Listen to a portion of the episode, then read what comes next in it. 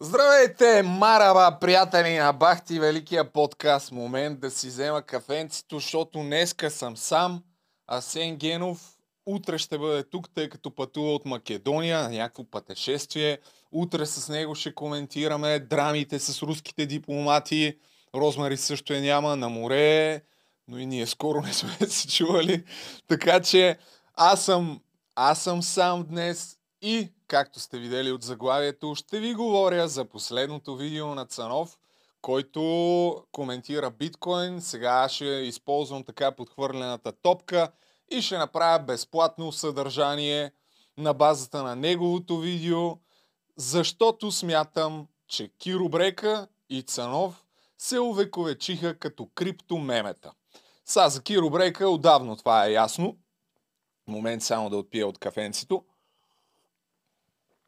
А, като, а, забравих, след като коментираме видеото на Цанов за биткоин, ще направя един така подробен а, анализ, силно казано, но подробен прочит на отминалия конкурс а, за генерален директор на СЕМ, който се проведе тази седмица, тъй като Сашо Диков, не, може би сте разбрали, нямаше нямаше избор на генерален директор. Сашо Диков предизвика някои скандали.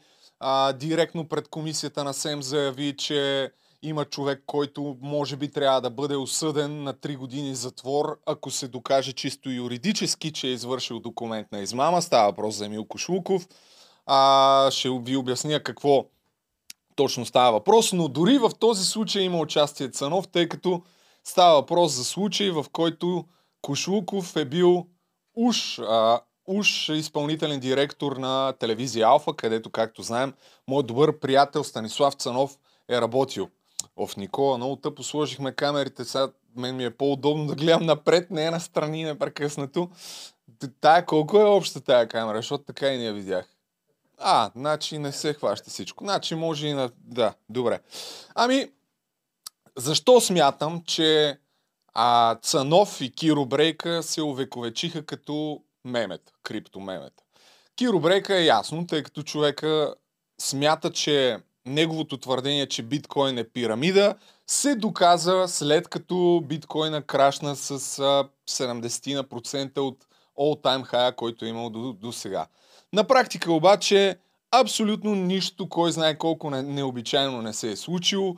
Напротив, назад във времето, както и преди съм говорил, биткоина е крашвал неведнъж, дори с повече от 80% от all-time high през различните цикли, но новото е, че а, така Цанов за пръв път, според мен, заявява позицията си, която може би по-скоро е на страната на Киро Брейка и направи едва ли не също вношението, че криптовалутите са мъртви.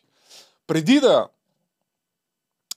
разгледам видеото неговото, ще ви пусна едно видео на Цанов от 2015 година. Както знаете, аз съм добър негов изследовател на творчеството от телевизия Алфа, където още тогава господин Цанов е коментирал биткоин в, а, така, в компанията на Волен Сидеров. Разбира се, по друга линия, а, в рубриката му Евроатлантическата измама, тогава Цанов – прави опит от абсолютно всичко западно, да извлече някакъв частен случай и да направят обобщението колко е прогнил е у така опадналия Запад. Този пример, който сега ще видите, не прави изключение. После ще ви обясня защо ви го пускам. Си нов телефон. Нов телефон, оригинално от магазина, такъв какъвто. Говори за Deep Web в случая, за Dark Web, където можеш да си купиш доста нелегални неща с криптовалути. Тогава основно с биткоин, сега вече е с повече. Искаш ще ти струва 1000 лева. Така. Deep Значи Web, пазар. Deep Web ще ти предложи нещо много по-ефтино. Същия продукт на поне две трети по-ниска стойност. Единствената разлика Как го е плащаш? два варианта. Електронно, значи Единият, да единият вариант е кеш, когато дойде при теб поръчката. Вторият, е, вторият вариант използва една нова валута. Наричат я виртуална валута и тя действително е такава. На хартиени или монетни пари при нея не съществуват. Нарича се биткоин. А, това е валута, която някои страни вече легализираха и свободно може да бъде използвана като средство за разплащане. Световна валута, биткоин, който в определени страни, между които предимно страни от западния свят, могат да бъдат обменени в реални пари. Тук е ключовото вече. Основно от страни от западния свят се използва биткоин на 2015 година. И сега слушайте. също е валута, която отваря котията на Пандора. В кои страни става това, за да направим някои изводи? Англия, Съединените щати, А. Канада, Австралия. Не, не Македония, не, Черна гора, не Русия или Китай, Англия, Съединените щати. Е, значи тогава, без да съм специалист в интернет пространствата, мога да заключа, че това е все пак игра на същата наднационална олигархична върхушка, Непроследима валута. си е из... Там няма серийни номера, които да е проследиш. конспиративен начин за... Няма банкови преводи, които можеш да проследиш. Така, а, това е едната страна на нещата. Тогава пропагандата в телевизия Алфа... Какво? Добре, окей. Окей, окей, Никола. Както кажеш, ти си шефа. Та, тогава пропагандата в TV Алфа, руската е изключително сериозно застъпена. Тази теория Цанов я засегна и в, а, в, в своето видео, но защо ви пускам този отказ, който е сниман септември месец 2008, 2015 година, защото е малко нелепо да говориш и да правиш някакви внушения как биткоин бил умрял, при положение, че си говорил за биткоин 2015 година, когато ето това е цената на биткоин 2015 година, септември месец, периода, в който говори Цанов за него. В момента виждате актуалната цена, около 19 000 долара. Преди 7 години умрелият днес биткоин е струвал 200, 220, 30 долара и Цанов много добре знае това. И е малко нелепо, нали? Поне според мен, при положение, че за 7 години цената се е вдигнала 100 пъти. 100 пъти, дори над 100 пъти, ако вземем тази отправна точка, да говориш, че биткоин е умрял. Аз а, гледах изключително така щастлив и с а, забава и с усмивка на уста това видео, въпреки че коментарите, една голяма част от тях бяха свързани с мене, а, как едва ли не умирам от яд, нищо подобно, приятелчета. Аз съм последният човек, който а, ще тръгне да, убеж... да убеждава хората, че биткоин не е умрял. Напротив, мислете си каквото си искате. А, това съм го слушал вече доста пъти. Включително и в подкаста съм говорил преди за това. Това е един сайт, който брои всички пъти през последните а, 10 на години, откакто е създаден, колко пъти биткоин е умрял. До момента, както виждате, над 450 пъти. Винаги се намира през годините някой, който да твърди, че биткоин е умрял, но той се оцелява, бе, да му се не види. Се оцелява. А, така, на базата извън тези общи приказки, а, тъй като все пак имаше и някаква полезна информация в видеото на Цанов, аз ще пускам някакви откази и ще се опитам да ви дам допълнително полезна информация, защото противно на всички хора, когато а, така, цените крашват, а те не крашват само на криптовалутите, а крашват, крашват на много други неща, а, така по-умните от мен са го казали, че всъщност тогава трябва да се оглеждате за добри инвестиционни възможности, а не напротив да слушате хора, които да ви обясняват, не, не, не се занимавайте повече с това, това умря. А, преди всичко, инвестирането е а, свързано с много емоции. Но, първо, пускам видеото на Цанов. В а, така нещата, които той говори, ще има възможност за какво да се хвана и да си доразвия нещата, които искам да ви споделя, тъй като няма с кого да водя диалог. Днеска ще е така. Анонимен гений с псевдонима Сатоши Накамото точно през 2008 ще създаде биткоин. Децентрализирана валута без шеф, без политици, без комисионни, без банки. Злато в чието добив всеки може да участва без да пита правителството може ли. Отвореният блокчейн софтуер ще създаде валута, каквато човечеството не е виждало. Проблемът няма я. Тя съществува само в компютърните алгоритми и в главите на тези, които вярват в нейното съществуване. Вероятно точно това си е мислил и Ласло Ханяк, който през 2010 си купува Така, тук дава а, емблематичен пример от криптовалутите.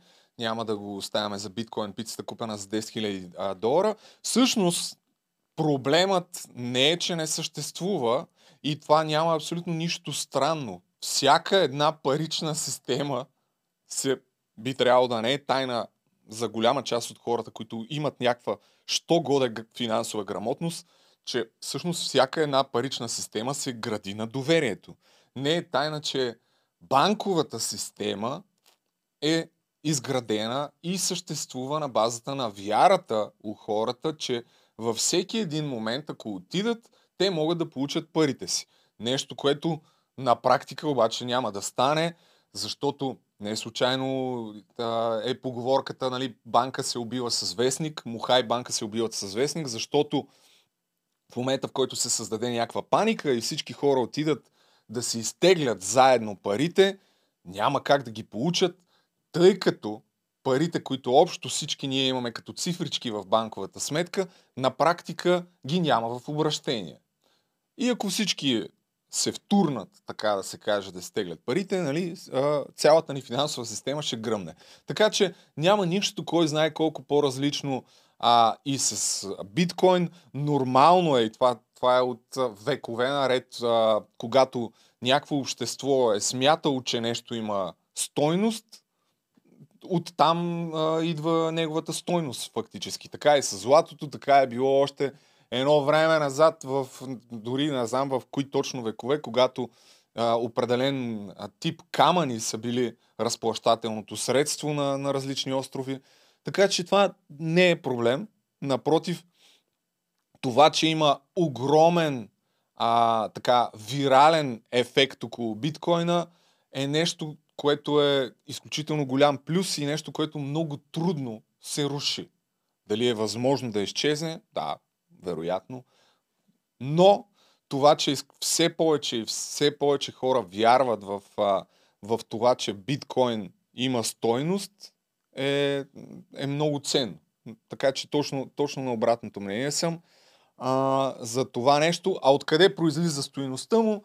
Ами, той в, и в самото видео събеседниците на Цанов, които беше поканил, за което също ще кажа няколко думи, тъй като те имат един фонд да управляват парите на, на хората, призовава, така че ще споделя и за него няколко думи по-късно в, в видеото, така че основната стойност и вяра, която имат хората в биткоин е това, че е децентрализирана валута, че не може да бъде контролирана от банките, че мога да отида където си пожелая на, по света и да си взема всичките биткоини, колкото и да са те, а, или криптовалути, а, без абсолютно никой да може да ми ги запорира. Така че в това нещо, колкото по-дълбоко навлизате в материята, въобще в, а, колкото повече се интересувате от това как работи финансовата система на света, толкова повече ще намирате стойност. Няма да ви пропагандирам а, така някакви неща, свързани с а, това, а продължавам напред с а, други важни изрезки от видеото на, на Цанов. Следващото е за Бил Гейтс. които за крипто не щати да чуят. И дори се присмиват на тези, които вярват в невидими валути. Виртуалните валути са 100% базирани на теорията за големия глупак. По принцип, теорията е за по-големия глупак, не за големия глупак, в което действително има много голяма истина. Защо?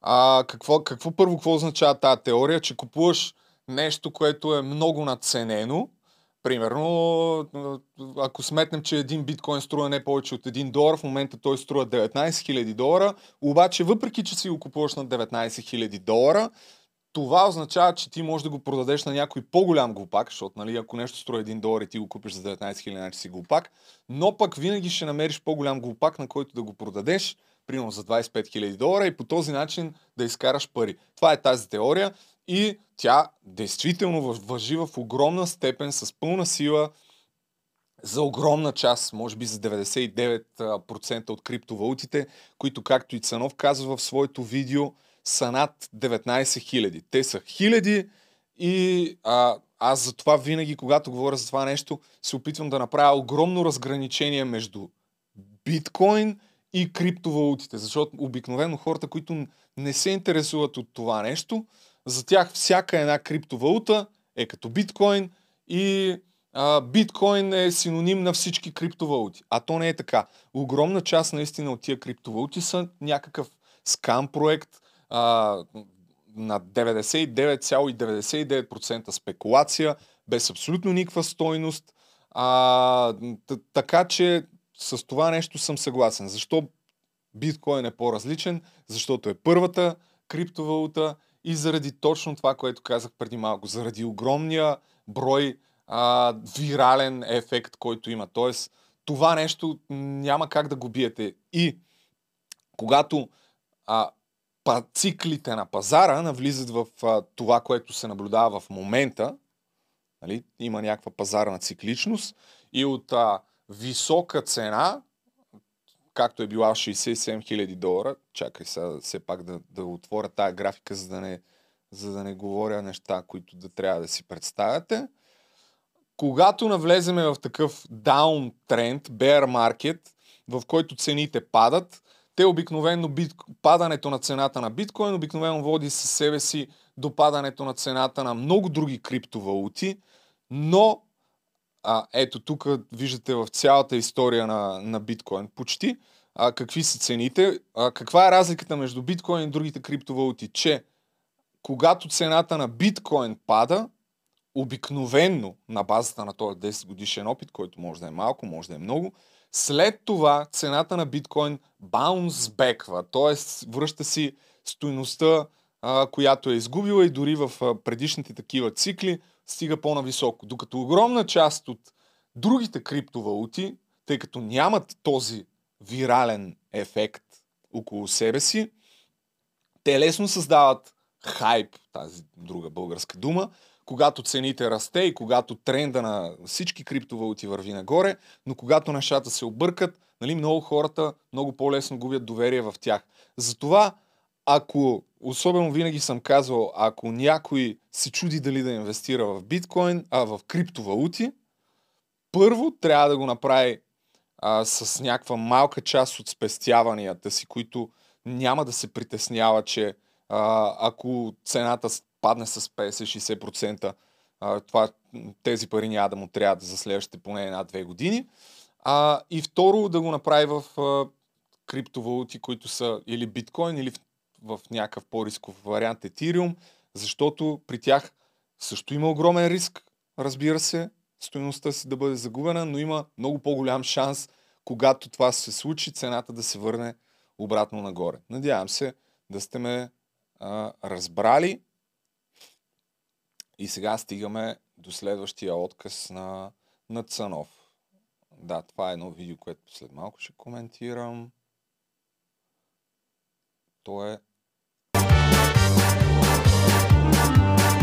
Биткоин ще стигне 5 милиона долара. Ти казват маститите разбирачи от Forbes. Биткоин ще чукне 450 хиляди долара. Ти казват друга далеч по-черногледа статия преди година. Тоест, купувай докато е ефтино. Днес статиите са с малко по-различно звучене. Като например... Криптото е мъртво. И Пламен Андонов и Иван Иванов. Така. Нали, два са вариантите. Едните хора, биткоин максималистите, твърдят, че ще стигне много висока цена а, някога. Други, като Цанов, може би, казват, че днес статиите са много по-различни, криптото е мъртво. Напротив, казвам ви, като човек, който е инвестирал за щастие още през 2014 година. Затова винаги гледам с усмивка на такива хора и такива видеа, тъй като това нещо вече съм го виждал много пъти то се повтаря непрекъснато едно след друго. Но, особено в ситуацията в света, в която се намираме в момента, това, че криптовалутите крашват, не става само с криптовалутите. Е, това е един човек, който бих ви препоръчал да гледате, ако се интересувате от полезна информация за криптовалути. Крис Дън, един човек, един от първите хора, който прави видеа в YouTube на тема криптовалути. И ще използвам неговото видео, за, за да ви иллюстрирам като, като графика, че освен, освен криптовалутите, да вземем, например, графиката на NASDAQ 100, който е един индекс на 100 най-големи компании, американски компании, който все едно е някаква кошница от а, 100 а, такива големи компании, които иллюстрират на средно аритметично, да речем, как вървят а, техните акции. Питам се да намеря къде е в неговото видео точно това, но дори да не го намеря, ще ви пусна от Google чарта, който е абсолютно сходен с а, по-низки проценти. Нали, биткоина си загуби стоиността около 80%, но а, ето го на NASDAQ 100. Така, от 16 300 декември месец в момента е 11 500, т.е. това са около 30% така, а, спад надолу. Какво искам да кажа? Нали, пак, това са оказали много по-умни хора от мен. Трябва да се огледате за, оглеждате за добри инвестиционни възможности, когато цените падат надолу, а не когато а, вървият нагоре. Защо е трудно това да се случи? Защото тогава емоциите ни карат да бъдем несигурни, смятаме, че или нещо е умряло безвъзвратно за винаги, или а, така ще умре, или пък ще продължи да пада и може би трябва да изчакаме още. А, така че винаги се взимат много по-трудни решения и не случайно дори за това започнах моя крипто канал сега. Тъй като обикновенно крипто ютуберите го правят, когато сме намираме в бул маркет, когато все повече медии започват да говорят за това нещо, докато аз напротив смятам, че тогава нали, а, а, са моментите, в които трябва малко по малко да излизаме от пазара. Но това са теми на друг разговор. Мисълта ми е, че е нелепо в тези времена, в които според мен се получават и се появяват все по-добри възможности да инвестирате някаква част от спестяванията си, никой естествено не твърди да продавате къщите си или да слагате всичко, което имате all-in с идеята, че ще забогатеете бързо. Не, няма да стане това. Но е перфектен момент да започнете да се интересувате от това нещо. И хора, които ви казват точно обратното, като Киро Брейка, които едва ли не ви казват изкарайте си парите и си ги дръжте под а, дюшека. И Цанов, не знам каква точно му е идеята на видеото, освен може би да направи малко така някакъв вид популизъм. Не знам каква му е позицията, но останах с впечатлението, че смята, че криптовалутите са умрели. Ми, окей, брат. А, така. Другата, другия изключително тъп аргумент спрямо криптовалутите, който непрекъснато се появява. Ще го оставя. огромни табели върху имота, отнето от мафията. Но биткоина не могат да ти го конфискуват. ти атакуваш самата идея на това да има някаква структура и да има на- наказателни процеси в тази държава. В момента даваш идеи на тарикати как да, си, как да се крият от, от дългата ръка Именно на закон. за- и- Ограбил съм пенсиите на хората от някоя банка. Почтенска изтупах, защото в нея имаше достатъчно пари. Та банка а, всеки месец раздаваше пенсии. Обърнал съм ги в биткоин и не могат да ми ги вземат. Да, бе, ама пенсиите ги Това е няма. нов свят е. Нов свят е. Ама Когато ти хората го разберат, този свят. Да, харесвам криптовалутите и конта не можа да ми нанесе кой знае какви финансови щети благодарение на криптовалутите. Ти защитаваш ли това? по-добре ли е да държим фиат пари и всяка година да губим 20% и на всеки 20-30 години да има хиперинфлация и да губим абсолютно всичко? Значи, ние като общества растем, защото има закони. И тези закони ни пазят включително един от друг. Няма закони. Просто ти си един Така. Ох. теорията, че криптовалутите са неизменно лоши, защото видиш ли, тази анонимност, която в някаква степен а, така предлагат, биткоин не е анонимен, напротив, нали, хората, които се интересуват, знаят, че може да бъде проследен и може да бъде свързани а, с конкретен човек и че се купували нелегални неща, нещо, което също Цанов казва в края на видеото, даже дай направо ще го пусне и него, защото той е изключително тъп аргумент. Тъмно. Но има и една друга конспиративна теория за истинската причина за създаването на криптото. Какво се ползва за разплащане в тъмната мрежа, за да купиш наркотици, оръжие, фалшив паспорт или дори да наемеш убиец да свърши една работа? Ами, там дебитни карти не приемат. Плаща се точно в крипто. Основно биткоин и Монеро.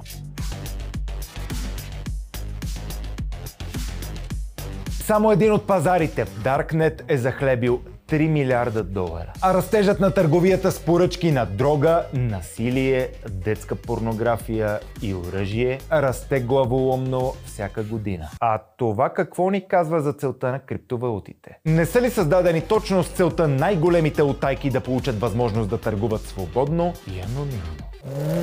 Тия пари Ох, майко. Теорията, че, биткоин, че криптовалутите и биткоин конкретно е създаден, за да може най-големите утайки да а, търгуват свободно е толкова несъстоятелна и смешна, че даже нямам ентусиазъм да, да, да я опровергавам. Достатъчно е да кажем, нали, ако поставиме на графа така, от едната страна парите, които се ползват 3 милиарда или там колко каза, само от един такъв сайт, за да се купуват нелегални неща, а да сметнем ли колко пари се влагат за закупуването на наркотици, проститутки, в пари като кеш. Вие имате ли представа? Защото според мен са трилиони. Нали, това означава ли, че трябва да забраним физическите пари? Доларите и въобще всяка една такава валута. Това, че едно нещо има някаква стойност, винаги ще има хора, които ще го ползват, за да правят нелегални неща с него. Но това не означава, че дали ще е конкретната криптовалута или валутата въобще е лоша и трябва да бъде а, забранена. В смисъл, това е повече от абсурдно, надявам се да, да си давате сметка. И пак да си давате сметка, че много повече сделки се сключват с пари в брой, нелегални и престъпни, с пари в брой, отколкото с виртуални валути. Това не означава, че ще забраним парите, нали? Така. А, т- така, Киросаши Брейкамото тук. Оценявам, че а, Цанов а, също като мене до известна степен е ползвал Киро Брейка за кликбейт в това видео, тъй като в видеото му, което е в, а, така, в YouTube, публичното, а не това, което е в Patreon, доста малка част от, от Киро Брейка вкара. Но Киро Брейка даже няма какво да го коментирам. Той е а, човек, който за него биткоин е пирамида и смята, че е доказал, че, че е пирамида. И другото, което казва непрекъснато е, сега ви кажа какво ще става. Нали, предния път ви го пуснах. Ще се дига, ще пада, после пак ще се дига, после пак ще пада. И след това, казах ли ви какво ще стане? Ами много ясно, че ще познаеш, бе. Не съм не искам да си, а, от, да си отделям толкова време, за да ви докажа, че това е човек, който си противоречи в много чести случаи в едно видео по няколко пъти. В смисъл, той казва взаимно изключващи се неща и след това твърди, аз казах ли ви, че ще стане? Е, как да не стане, като си казал и едното и другото е? Едно от, един от примерите, които се сещаме за войната в Украина. Как беше изключително убеден в началото, че ще свърши до два дни. След това прави примерно две седмици по-късно видео, да, да, не, да не забравяме, че това е човек, който е готов да посреща руснаците, ако дойдат тук с хляб и сол и който призова да ни пратят освободителни ракети. Нали? Ако падне някоя ракета, мога да е за добро, нали, да е освободителна. Защото много помяри, нещо от сорта, заяви. Две седмици по-късно каза, еми, Да, аз казах, че ще е след 2-3 дни. Е, То не беше точно така, ама аз ви казах и нещо друго, нали? И той винаги е прав. Така че, байте Киро, какво да, го коментирам? Той е карикатура сам по себе си. Мисля, че няма, няма особено смисъл. И стигаме пак до другото внушение, което е... Аз съм наистина съм изумен този човек. Цанов понякога, не знам, мисли ли ги наистина тия неща, вярва ли ги или ги прави просто защото знае, че огромна част от неговата таргет група, която са пропутлерски фенове, най-закоравелите му фенове са някакви фенове и на Путин и по мое скромно мнение, ако съдя така по коментарите във Фейсбук и профилите на тия хора, които изразяват много така тържествено и крайно такива позиции, не са особено интелигентни. Извинявам се. Не казвам, че мене ме, мене ме следят само интелектуалци, но със сигурност, ако сте пропутлерски фен, сте прост.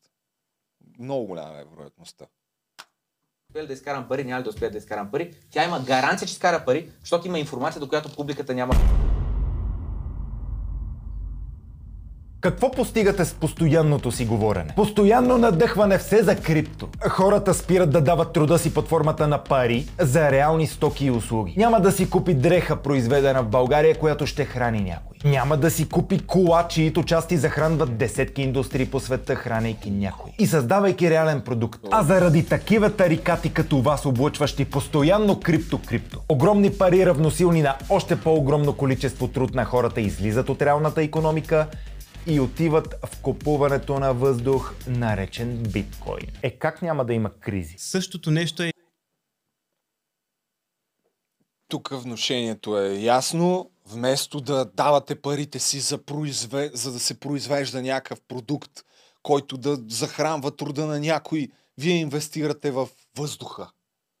Ами, то така ти трябва да изключиш голяма част от въобще услугите, дигиталните услуги, които така съществуват все повече и не са обвързани с някакъв конкретен труд такъв чисто производствен, да се произведе някакъв продукт. Нали, това е толкова малумно а, внушение, че няма на къде. Акциите на голяма част от компаниите как, какво са? А това, че огромна част, отново казвам, по-важното от тук е просто да не обръщате внимание на такива хора, които ви казват, няма смисъл да, да се интересувате, не казвам дори да инвестирате, да се интересувате от това, да заклеймиш цялото съществуване на криптовалутите като някаква тъпотия, което по мое мнение е престъпно спрямо младите хора, защото си заслужава да започнете да се интересувате от това. Ако някой смята, че криптовалутите ще изчезнат следващото десетилетие, мога само да го потупам по рамото. Аз съм точно на обратното мнение, че светлото им бъдеще предстои. Дали ще е биткоин, най-вероятно биткоин ще остане. Коя от другите е друг въпрос. Но всеки сам си избира. Мене ми е през оная работа, кой какво смята. Просто искам да ви кажа да не, да не се ограничавате а, на базата на някакви такива тъпоти. Напротив, интересувайте се от това, защото би могло да ви промени и живота дори в, в някаква степен. А, но не отричам факта, че огромна част от хората виждат на криптовалутите като някаква възможност за бързо забогатяване. И че колкото и да ти обясняват, че това не е така и че не трябва да смяташ така, че като вкараш 1000 лева, а след а, 3 месеца няма да станат 5000. Нали? Има някаква възможност, случвало се така а, в историята, помни такива скокове на криптовалутите, но не трябва да разчиташ на това нещо. И колкото и да ти го обясняват това, ти, вкарвайки парите си, със сигурност не очакваш цената да се срине. А то много често се случва.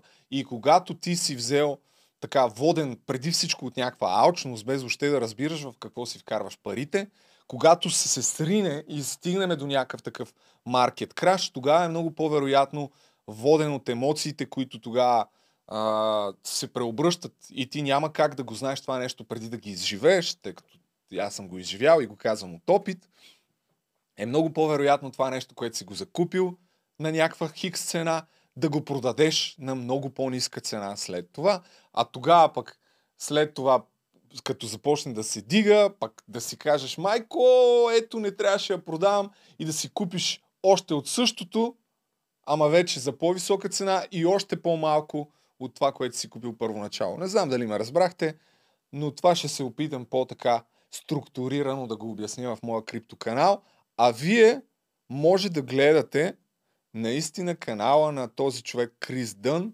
който напоследък не качва толкова много видеа, защото малко е зарязал нещата, но ето това видео, примерно, едно от последните му видеа е доста полезно. 10 причини да, защо трябва да обичате bear маркета. Има също така едно видео, което е от преди няколко години, което е за Market Cycles, който знае английски. Съветвам го наистина да отиде и да го гледа. А... Така, че да видим кое от тези ще е. How to trade the 5 major. Ей това. Как да, да трейдвате петте огромни криптокъренси пазарни цикли. Петте цикли на, на криптовалути, в които ви обяснява нали, в така голямата картинка, кога трябва да купувате, кога трябва да продавате. Тук, като казвам трейдва, не става въпрос да, да продавате и да купувате всеки ден. Напротив, пак помните от мен са казали, че ако се опитвате всеки ден да, да хващате по някакви графики, да продавате и да, да търгувате и да печелите от разликата, на 99% ще го издухате в дългосрочен план. Напротив, тия моменти, като този, в които цените падат, са по-важни, защото ако изкарате голямата картинка, ето както виждаме и тук, това е графика, която е с години.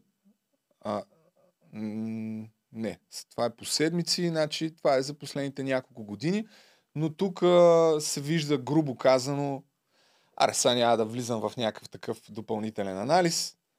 А, да, гледайте неговите видеа, ще има, има какво да научите. Няма да се отклонявам аз повече допълнително. А отделно може да се абонирате за моя канал Любожечев Крипто, където ще се опитам по-структурирано и на български, за уния от вас, които не знаят английски, да, да ви обясня каквото имам да ви казвам. Така, другите неща, които Цанов казва в видеото, че няма на кого да се оплачеш, ако криптовалутите а, така някой ти ги открадне, че е като дивия запад. Да, напълно съм съгласен, това е така.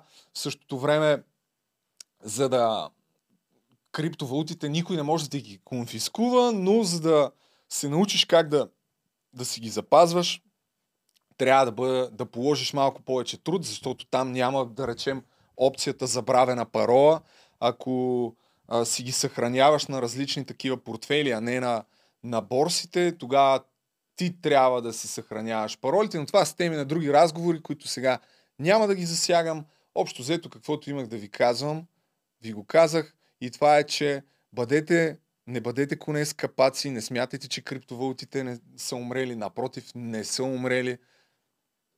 Кой знае, може да се окаже, че след две години биткоин и след няколко месеца биткоина ще стигне нула и всички неща, които аз съм говорил сега да станат за смях, силно се съмнявам в това, но моето скромно мнение, затова съм кръстил видеото по този начин, е, че тъй като тези неща остават в интернет и ситуацията с биткоин конкретно ще се промени. Аз съм оптимист, разбира се, затова съм с такава фанелка, с космонавче, с луна, на което е кацнало на луната и с а, синджирче на космонавче, кое нещо, което може да си купите от сайта на HaterBG.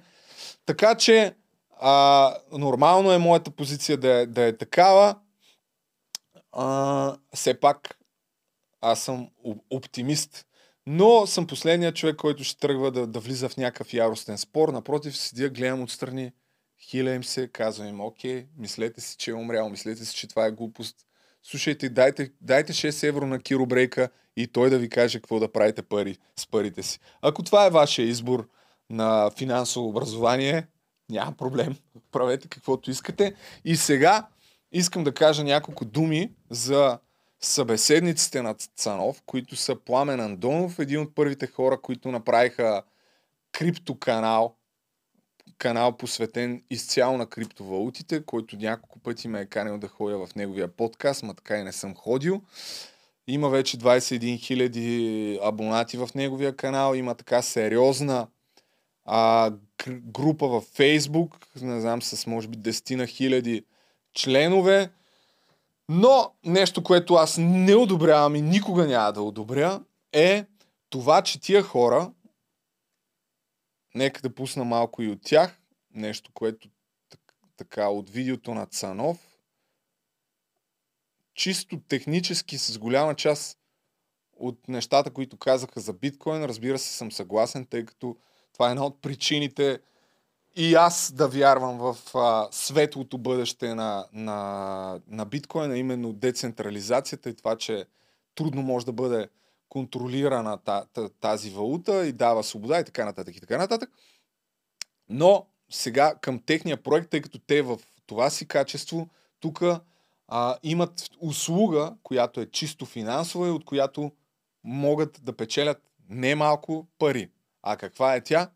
Сега ще ви кажа. Първо да разберем повече за техните инвестиции. На всеки един инвестиран твой лев в момента, колко имаш? Да, Теглиш да, чертата, да, над колко 5 си лева, над 5 лева със сигурност за всеки един лев, По над пет. 5 лева със сигурност. Аз съм инвестирал първоначално доста малка сума, но съм десетки пъти екс нагоре. Така. Това изречение е за мен напълно достатъчно, за да ви кажа, че тяхне, техния проект Криптореволюция, фонд Крипто, Криптореволюция, а, на никой, абсолютно на никой не бих препоръчал да им се довери. Защо?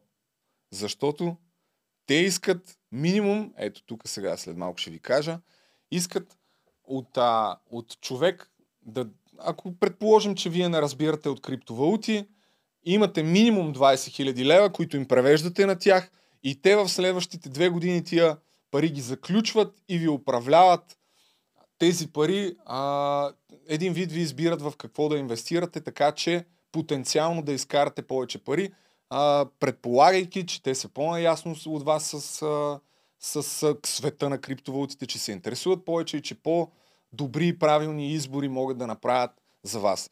Но да искаш такива пари на фона на това, че не знам колко пари си инвестирал, нали, кога си ги инвестирал и така нататък, но от нещата, които така съм гледал за Пламен Андонов, от неговите неща, мисля, че той е инвестирал някъде 2017 година в биткоин.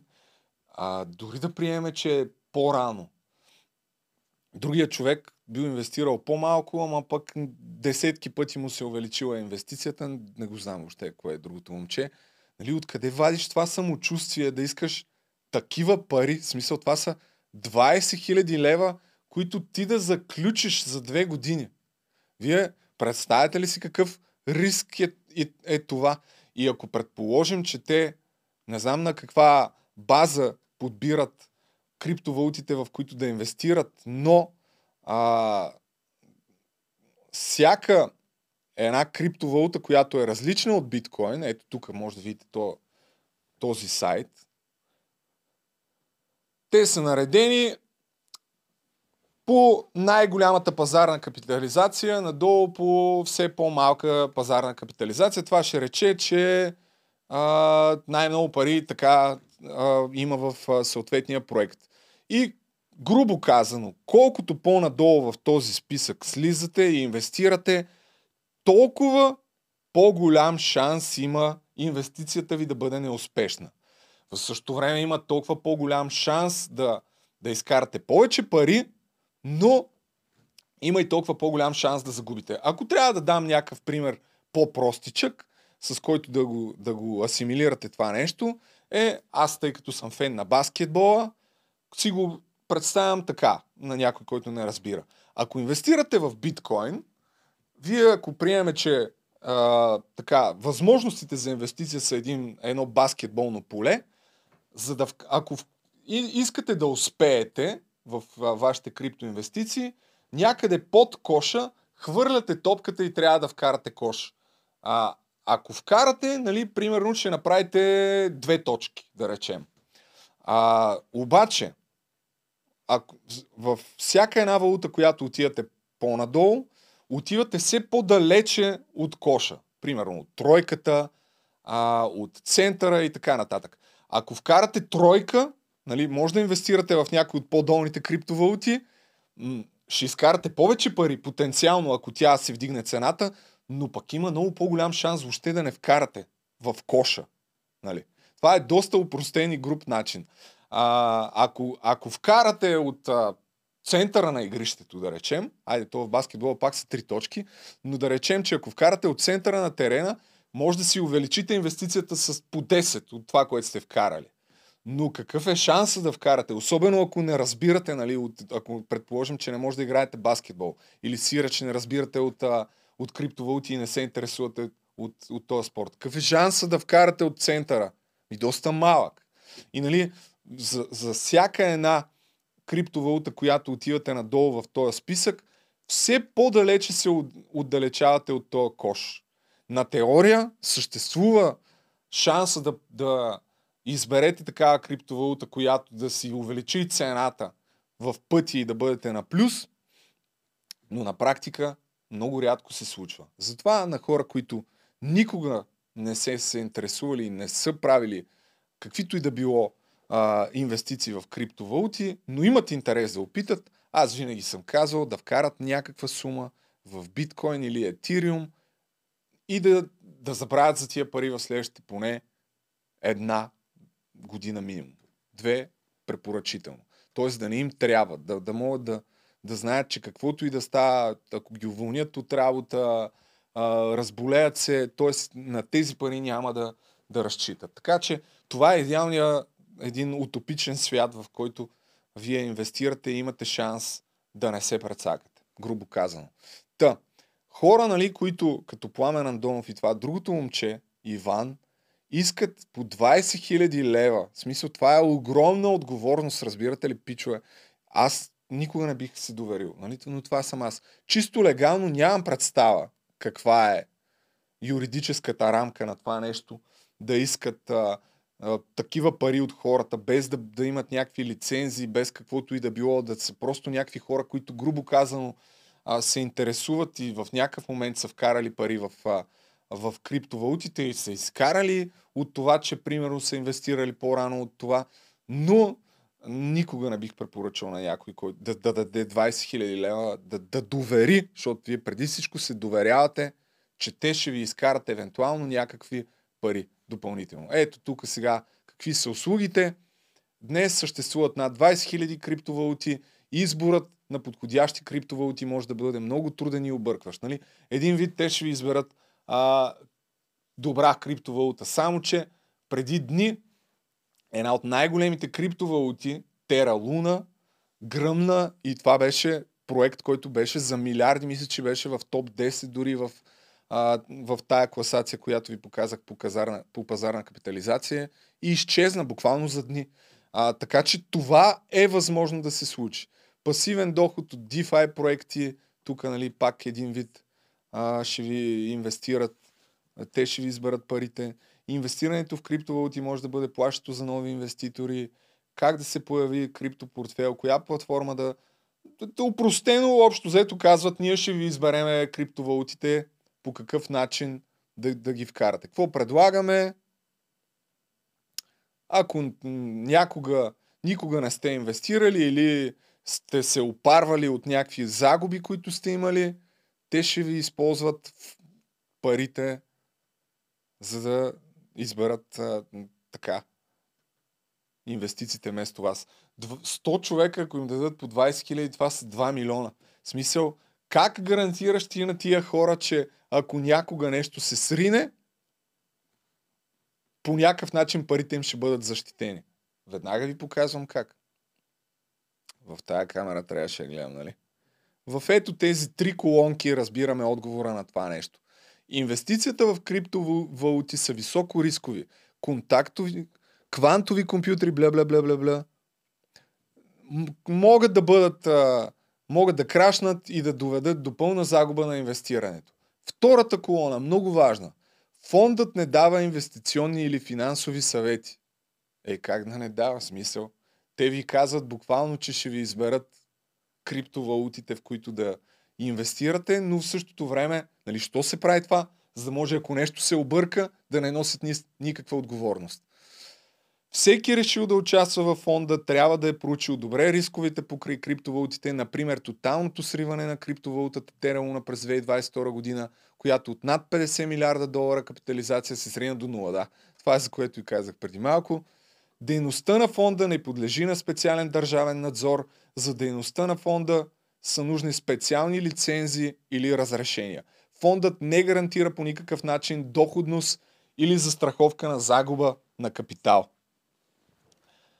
Ево на момчетата, че имат такова самочувствие да предлагат такава услуга и да искат на някой да заключат за две години 20 000 лева от спестяванията му и в същото време да не носят абсолютно никаква отговорност за това нещо. Никога няма да го препоръчвам това. И в моя... Не знам дали е юридически, не съм се интересувал от това, защото буквално за втори път го отварям този сайт. И колкото и да, да си създавал до безплатно съдържание и да си някакъв про криптовалутите, цялата тая услуга се базира на, на това, че в един дългосрочен план от една, две, три години м- няма, няма да има никакъв краш и, и всичко ще помети масло. Което е за мен абсолютно безумна стратегия. С твоите си пари нямам проблем да го правиш, ама да искаш по 20 хиляди минимум от човек е меко казано безумно. Така че толкова мога да кажа за сега за Пламен Андонов. Сега ще, ме, ще ми пишат от неговите хора, включително и той най-вероятно. Супер много хора. Дреме ми. Но няма как да, да, да легитимирам дори с присъствието си по някакъв начин такъв тип услуга. Има и, и други такива услуги, които пак от такива хора, които искат по стотици левове буквално за, за курс, за някакъв курс от информация, която е напълно безплатна, буквално с няколко клика. Нали, всеки си преценява в какво нещо може да намери стойност, но аз не съм фен на, на такъв тип услуги, така че толкова за криптовалутите и за видеото на Цанов, и за Киробрейка, и колко време мина, че мале, притеснявам се, че сега ще си разкаже играта с, а, с частта за ако това е 52 минути, колко време ще стане БНТ. Колкото и да става, се тая 3 часа подкаст днеска. Така, професор Вучков е тук сам. Значи искам да кажа, тъй като гледах всички изслушвания за генерален директор на БНТ и тая тема ми беше... Дори се забавлявах с нея и си казах, абе, за какво по дяволите да гледам всички тия неща и да си губя толкова много време, ако не направя подкаст и не разкажа за, за това нещо. Не знам кой ще го гледа, но според мене избора за генерален директор на БНТ е показателен за цялата държава, в която живеем, за това до каква степен е контролирана от мафията, за, за начина по който се манипулира общественото мнение. И сега влизам вече в някаква по-голяма конкретика. Тъй като предполагам, че от голяма част от вас въобще не знаят какво е БНТ, как се избира генералния директор, от кого се избира и така нататък и така нататък, започвам по-отдалеч. Значи пригответе се час и половина. Мисля да пусна по малко от абсолютно всички от, а, от хората, които бяха кандидати да станат шеф на БНТ. Преди това обаче, искам да ви обясня какво е БНТ. БНТ по закон е уж обществена телевизия. Казвам защо уж. Защото на практика тя в момента е държавна. Това е една от критиките, която има към, към БНТ. Тя трябва да защитава обществения интерес, но финансирането й се случва на базата на, мисля, че всяка година в бюджета, който се приема от правителството, де-факто а, де, партиите, управляващите решават какъв а, бюджет да дадат, грубо казано, колко пари да дадат на БНТ, за да се финансира. И това нещо много хора смятат, че се използва като инструмент за изнудване на генералния директор да изпълнява политически поръчки, защото ако не направиш това, което ти кажем, ще ти дадем по-малко пари. В същото време обаче БНТ има финансиране от десетки милиони, дори В последната година мисля, че е над 100 милиона. А и по-късно от видеото ще видите как се отчитат тези пари. Буквално с някаква таблица в Excel от 20 реда другаря Кошлуков е а, разказал как се харчат парите. Заплати 20 милиона. А външни продукции 30 милиона. А, тех, друго, примерно, 40 милиона. Ама какво, каква е разбивката на тия външни продукции? Няма, брат. Ще стигнем и до там. А шефа на БНТ, защо е толкова важен? Защото той де-факто определя политиката и начина по който се развива тая телевизия и тя би могла да има огромно обществено влияние, ако се управлява от правилния човек. А, естествено, Кошулков не е правилният човек. Как се избира генералния а, директор на БНТ? От СЕМ. Кои са СЕМ? Членовете на СЕМ са 5 души, а мандата, мандата на генералния директор е 3 години, което също е важно, което е малко, но нека да ви пусна първо членовете на СЕМ. Ето ги всъщност, аз съм ги изкарал. Те са 5 души. Два, две от тях се избират от, а, от, пар, от Народното събрание, две от президента и една има, която е останала от преди от предишния парламент. Соня Момчилова, назначена от президента, Габриела Наплатанова, която а, беше в основата на това да не се избере шеф на, на СЕМ. Сега ще, ще ви кажа как. Галина Георгиева, която е най-голямата карикатура и може би е гласа на, на задколисието в СЕМ, защото тя беше единственият човек, който гласува за Кошулков, въпреки огромния брой съмнения за злоупотреби, а, които има спрямо него. Пролет Велкова също назначена от Народното събрание, а от Народното събрание и Симона Велева също избрана от, от Народното събрание за член на, на СЕМ. Така, в продължение на два дни всички 8 души, които така искаха да станат шефове на СЕМ, гласуваха, имаха някакво изслушване пред комисията, представиха своите концепции, отговаряха на въпроси и накрая се стигна до финала на до финала на избора, в който през няколко опита трябваше да бъде избран а, шеф на БНТ, за да се избере обаче шеф. Тези а, три, а, те, от тези пет жени трябва да има три, които да гласуват за един от кандидатите.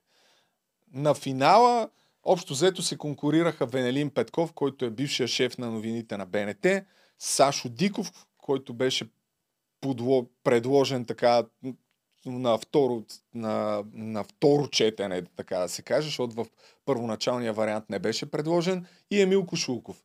В финалната фаза останаха тези трима души.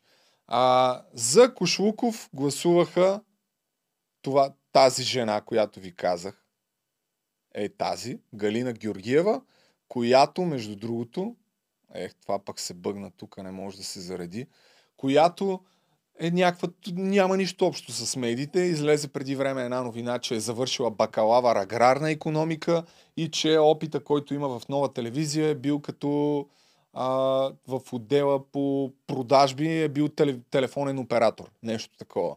То това е един от членовете. Тя беше единственият човек, който гласува за Кошвуков. Другите бяха 4 против. В същото време за Сашо Диков гласуваха за ето тази доктор Симона Велева, заедно с Соня Момчилова.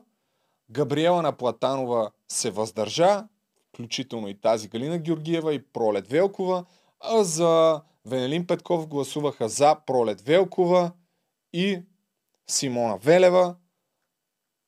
Другите бяха също въздържали се, което не знам каква е тая позиция изобщо да се въздържаш при положение си там. Но Габриела Наплатанова беше изключително скандално нейното изказване, според мен. Нека да го чуем. За мен най-подходящ за директор на БНТ би бил господин Венелин Петков. Той е изключително принципен човек с висок професионализъм. Направи блестяща презентация и представи концепция как БНТ да се превърне в двигател на промяната в медийната среда, да се модернизира и еманципира от властта, като предложи план за това как да се спре зависимостта от изпълнителната власт чрез решаване на въпроса с финансовата задлъжнялост по линия на разходите за разпространението. С Венелин Петков се познавам от 22 години. Заедно започнахме кариерата си в BTV. 6 години той беше мой началник като директор на дирекция новини и актуални предавания и спорт в BTV Media Group.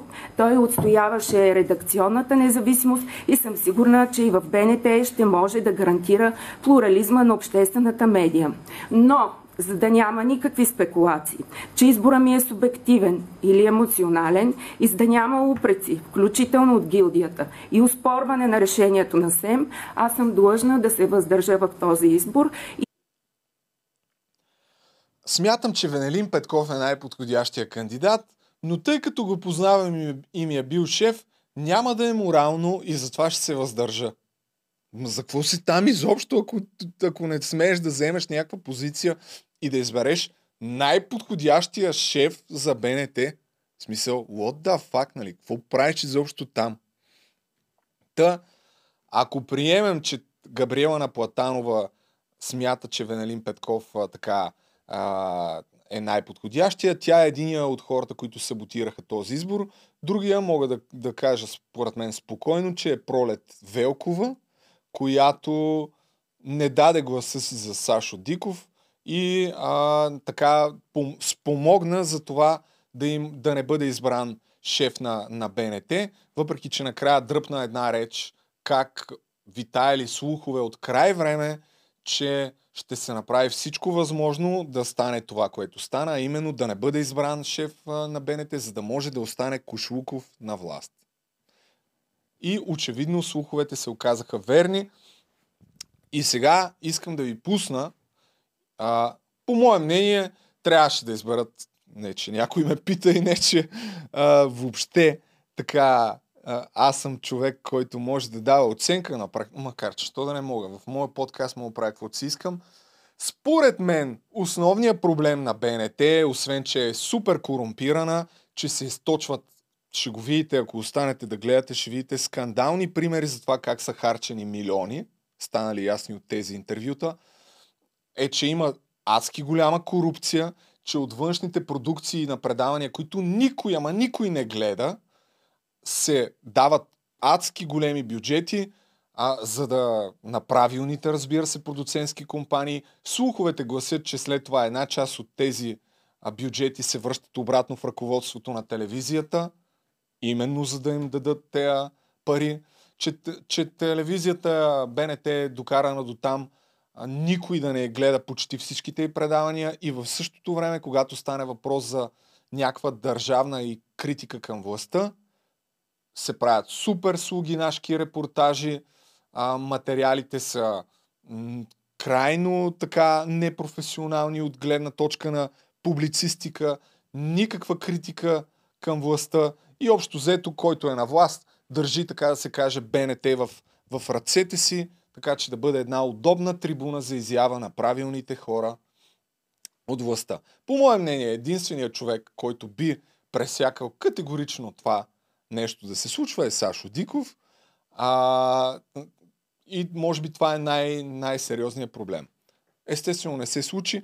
Вторият такъв човек, който по мое мнение действително направи най-добрата презентация, чисто като концепция, с а, разказване на, на планове, на, на това по какъв начин ще промени дигиталната, в БНТ в дигиталната среда, по какъв начин ще промени различните канали, беше Венелин Петков, действително, докато Сашо Диков по-скоро използва тази трибуна, за да отиде, за да се накара и да я разкритикува съвсем заслужено Сем за не малко от нещата.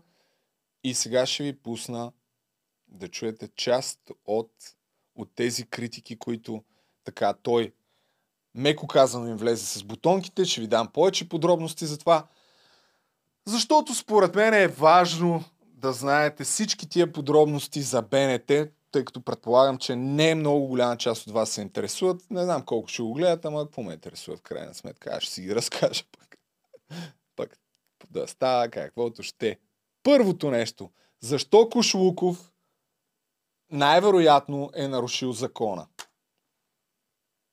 който да се надява, че ви е добре известен, че един от кандидатите е извършил нарушение, което се наказва, госпожо Велева, би трябвало да знаете с до 3 години затвор. Документно нарушение. Което интересно ми е, известно ли ви е, занимахте ли се с това а, а, и какво сте направили по казуса, за да сме на- наясно като, като подход и критерии. Да ви отговоря аз, Така. като председател на регулатора. А, занимахме се, да. Една от първите ми задачи при встъпването ми в а, съвета за електронни медии беше да проверя документите от последния конкурс, при който господин Кошлуков е бил избран за генерален директор. Нарушения аз лично не открих. И искам да напомня, че ние не сме разследващ орган. Искам да ви уверя в нещо друго, че а, наистина а, изключително голям интерес, че, че за четири от нас това е дебют. А, Само госпожа Георгиева е участвала в а, конкурс за изб...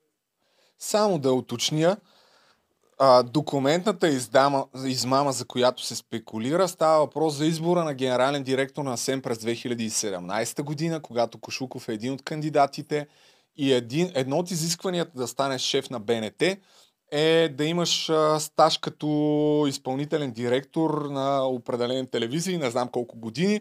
Там той представя бележка от, забележете, Алфа ТВ, която години по-късно и от тогава насам непрекъснато се спекулира, че той никога не е работил в тази телевизия и че тая бележка е фалшива. Има много така слухове, витаещи в медийното пространство, че никой не го е виждал никога да работи а, така в, а, в Алфа ТВ и че това е една измама, за която според закона, ако това е вярно, се носи а, до 3 години може да влезеш в затвора, но, но прокуратурата не разследва този случай. Нали? Защо е? генерален директор на Ние нямаме а, нито правомощията да провеждаме разследване, Чакай. Тук Сашо Диков им влезе с бутонките, че а, въпреки, че това е известен факт, никой не е направил нищо и са допуснали този човек в а, да се кандидатира отново. Към днешна... Нали, техният аргумент беше, ами те днес документите му са из, изрядни. Да, те няма как да не са изрядни, защото той вече е натрупал а, този необходим стаж, но е, може би е станал с невалиден документ а, директор на, на първо място. Нали? Това са е. тия документи. Престъплението, престъплението де-факто извън юридически, всичко, само юридически наказателно не е доказано. Всички останали доказателства са на лице и затова Тошки Ордов му искаше прекратяване на мандата. Само, че вие се правите и вие на слепи и глухи, че не ви интересува, не се разследва. Окей, приключваме тук процедурата. Съгласен съм. А, Жалко за вас, Господин но... Диков, а, искам да ви откажа, че държавните органи могат да правят единствено и само това, което им е изрично разрешено по закон. Докато гражданите и всеки един от нас като личности могат да правят всичко, което не ни е изрично забранено. СЕМ има точно и ясно определени компетенции Чудесно. по закона за радиото и телевизия. Чудесно. Така че моля ви се, не дайте да спекулирате сега в тази посока, защото пак ви казвам, проблеми с документите няма. Сега, с сегашни... Както е, добре. Нека не Нашата комисия няма компетенции да оценява документите в предишния конкурс. То Така ще Поне би трябвало да, да изкаже някакво отношение и желание за разследване на на извършено преди по-малко, малко по-малко от 5 години престъпление. И това е престъпление документно, за което се наказва с до 3 години затвор. И факт ли е това? Това, което ако, ако, ако, а, прокуратурата докаже или съдебните органи докажат, такъв е, поне това кажете. Б- Параграфа 316 и 308 до 3 години затвор. Ако има доказано престъпление, естествено, Окей, че добре, ще Ето затова според мен трябва да изберат Сашо Диков, защото не му дреме, когато коментира такива теми и винаги е готов да отстоява фактите и истината такава каквато е. Аз а, пуснах тая част, защото според мен е важна и защото сега ще ви пусна И а, моя приятел Цанов отново, защо? Защото той е работил в Алфа ТВ и ако има някой, който знае дали Кошлуков е бил някога там изпълнителен директор, това е именно той. За мое огромно щастие, той е коментирал тази тема през 2019 година, когато Волен Сидеров се кандидатира за кмет на, на София и Цанов прави дебютните си предавания от студио Дан Колов в а, настоящото място, откъдето а, се е превърнал в най-влиятелния ютубър в България, може би. Тогава прави поредица от интервюта с, а, с Волен Сидеров. Имаше едно култово участие на Волен, може би пиян, може би не, в референдум. И Цанов пред видеостена, ето тук, доказа чрез някакви пълни глупости, да, това е от предното видео, няма го тук, доказа как БНТ са саботирали участието на Волен Сидеров там. И в, в, в, в този епизод първо, нали, най-големия абсурд е, че първо показва как работи да, БНТ и, и как работят големите бъде телевизии, и как работи Алфа ТВ. И надълго и на широко обяснява как в Алфа ТВ няма изпълнителен директор, че там а, служителите работят много повече, защото няма технически директор, няма един, втори, трети, пети директор и така нататък, но в един момент се сеща, все пак, че Кошлуков по документи е бил директор в Алфа ТВ. И какво казва? Нека да видим. Дни на територията на националната медия. Уважаеми зрители, аз искам да припомня, че телевизия Алфа е имала своят изпълнителен директор. Тази длъжност тук, изпълнителен директор, е била заемана, забележете, от кой? Уважаеми зрители, през последната година, изкарвам материал на, на Капитал, през последната година, материалът е от 2017, Кошуков е бил програмен директор на телевизия Алфа. Да, да, няма измама, уважаеми зрители. Да, няма измама, уважаеми зрители, така че Сашо Диков не знам какво се пени, както и много хора, които смятат, че Кошуков е излагал. Ето Цанов каза, няма измама. Интересно ми е дали сега, ако го попита някой, да речем, че тогава е бил служител на Алфа и е бил длъжен да ги говори тия неща, дали е виждал някога Кошлуков там, по какъв начин е работил с него. Това са готини въпроси. Този, който днес забранява достъпът на господин Сидеров до националната медия, е бил програмен директор. Тогава да припомним какво се случва, а, каква, е, каква е предисторията на участието на а, господин Кошуков в нашата медия. Медията, за която той работи, именно TV7 фалира. Факторът Кошуков вече не е никакъв фактор. За сметка на това пък факторът безработица все по-тежко го притиска.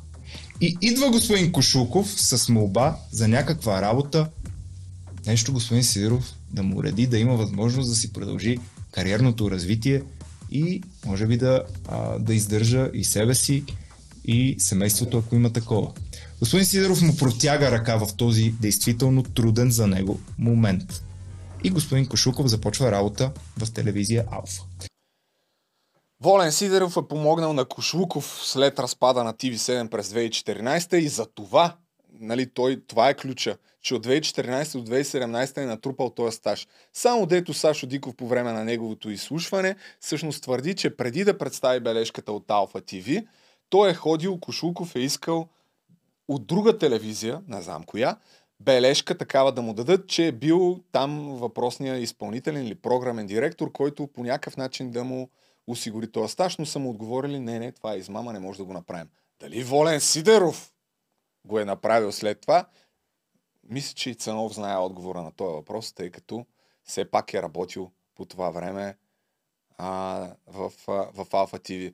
Но да се върнем на изслушването, да се, да се върнем на изслушването в БНТ и а, да видите, от, да, да разберете защо, та, защо е повече от трагично положението в тази телевизия, въпреки че тут няма нужда от кой, кой знае колко да се обяснява. Аз не знам дали още някой от хората, които гледат този подкаст, гледа каквото и да било нещо по, по БНТ. Но друго си е да чуеш нали, какви са рейтингите на телевизията, колкото и може би да е, да е субективна тая информация, защото има много спекулации около това винаги. Фактите. Фактите са ужасяващи, уважаема госпожо Велева. Какво значи ужасяващи факти? Ш- Човек като чете пространните отчети, Забележете Габриела Наплатанова колко е хидно гледа Сашо Диков. С какво самочувствие. Направо ми е тъжно, като я гледам тази на БНТ с А, само забравих да кажа, че Габриела Наплатанова, която е назначена от Румен Радев в СЕМ, всъщност, нали, затова много се спекулира, има такава в жълти новини, се говори за това, че то, то всъщност не знам дали са жълти новини, защото май си е факт, че е женена за ето този човек, който е каква му беше позицията? Мисля, че беше шеф на, на граф Игнатиево авиобазата. Ето този човек. Не знам дали беше генерал. Сега, тук би трябвало да пише. Така, шеф на авиоба, авиобаза. Президентът назначава Русев. Е, забравих му името.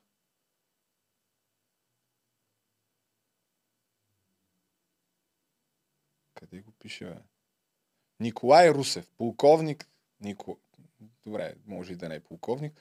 Николай Русев, съпруга на Габриела на, на Платанова, твърди се, че е близък приятел на Румен Радев, който го е бил назначил така в, за шеф на авиобаза Граф Игнатиево и че всъщност Габриела на Платанова е една удобна кандидатура, назначена от Румен Радев, склонна, нали, това са слуховете, казвам какви са слуховете, да изпълни неговата воля.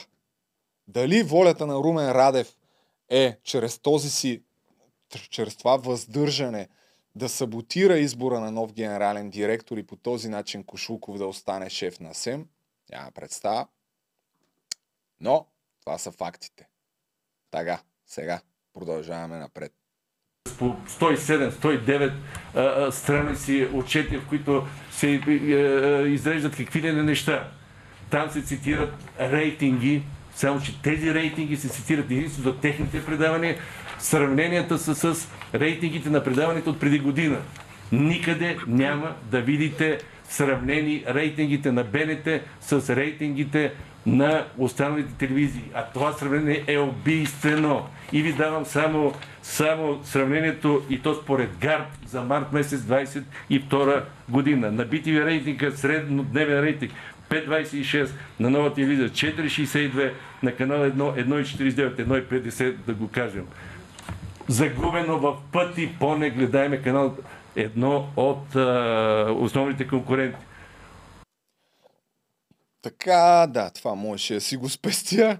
Общо взето, никой не гледа БНТ, ако даже е, тук имаше по-скандални неща за 0,02, което не знам какво точно означава като брой зрители, но очевидно десетки пъти. Става въпрос за програмите на БНТ 2 и БНТ 3, които са кошче за буклук, които там се излъчват тюрлюго, гювеч, някакви всякакви работи, които никой, ама никой не гледа и в същото време огромен, огромни пари се дават за продукция на немалка част от тия предавания. А, Венелин Петков по време на излъчването изслушването си а, даде една извадка, нали, това, което ви казах в началото, разходите, които над 100 милиона по какъв начин са изхарчени по какъв начин са отчетени. Още един скандал, за друг от, пак благодарение на Сашо Диков, идва това нещо за Василена Матакиева, дългогодишен там спортен репортер, в някакъв момент мисля, че беше с ръководни функции в, в а, спортната редакция, по-настоящем член на управителния съвет на, на СЕМ и така, може би в добри отношения с Кошлуков, която обаче, според Сашо Диков и информация изнесена от него, е в конфликт на интереси пак в тези Става въпрос за тези продуцентски игри за външните продукции. Ето сега ще ви пусна да видите за какво става. Цента село едно. Емил Коштуко го предпочита за генерален директор. На второ място Василена Матака 8,7. Същата Василена, за която Къпа Компи каза, че май един мастит продуцент и плаща седмичните билети Лондон, София, Лондон. И в същия ваш стил Сем каза, «Ма ние не сме разследващ орган, тук е така, така. След което следва Светлана Божила, Така. Първо, това, което цитира е някаква анкета, проведена в а, според а, проучването, според хората, които работят в БНТ, кой най-много желали, видите ли, Кошуков бил с 70% одобрение от служителите. А, защото вдигнал заплатите, защото се носят слухове, че общо взето никой не работи в тази телевизия. Както и да е. Това е друга тема. Как, какъв е този скандал около Василена Матакиева? Аз умишлено не поканих никой, защото по този начин мога да си храня тия хора сам, защото мислех да поканя някой, който е запознат с медийната обстановка, но тъй като най-вероятно ще се познава и с една част от хората, които са кандидати, реших да не го правя и просто да си коментирам сам. Скандалът, за който така намеква в, а, в това си изказване Сашо Диков е пак от негово предаване преди две години с, а, мъжа, бившия, той дори не е съпруг, тъй като не са били не са били женени, но ето този човек, а, от който, който имат дете, този, той и Василена имат а, дете заедно. През 2020 година е пуснал сигнал до Къпа Компи, в който сигнал това е източник на тази информация, че мастит и продуцент може би плаща билетите на Василена Матакиева да пътува всяка седмица до Лондон, тъй като тогава детето й е живеело в, в Лондон. И ето въпросите, за които, които и задава този човек, кои, които в това интервю с Сашо Диков през 2020 Вредно да казвам всичко, да мога да задам няколко въпроса, които биха били от интерес на БНТ. И тези въпроси са... Първи въпрос. В качеството си на какъв журналиста Витамир Сарайванов звъни през август 2017 година на Василена Матакева да й предлага кандидатурата й да бъде представена за член на съвет на БНТ, което ръководство следва да бъде избрано през септември 2017. Доколкото аз знам, същият той, Витомир е бил на работа в BTV по това време. В същото време уверява, обаждайки се, че няма да е пречка това, че, ще се налага да пътува често до Англия, да изпълнява задълженията си като член на управителния съвет. Каква е връзката на един журналист от BTV с назначаването на хора в управителния съвет на БНТ? Първи въпрос.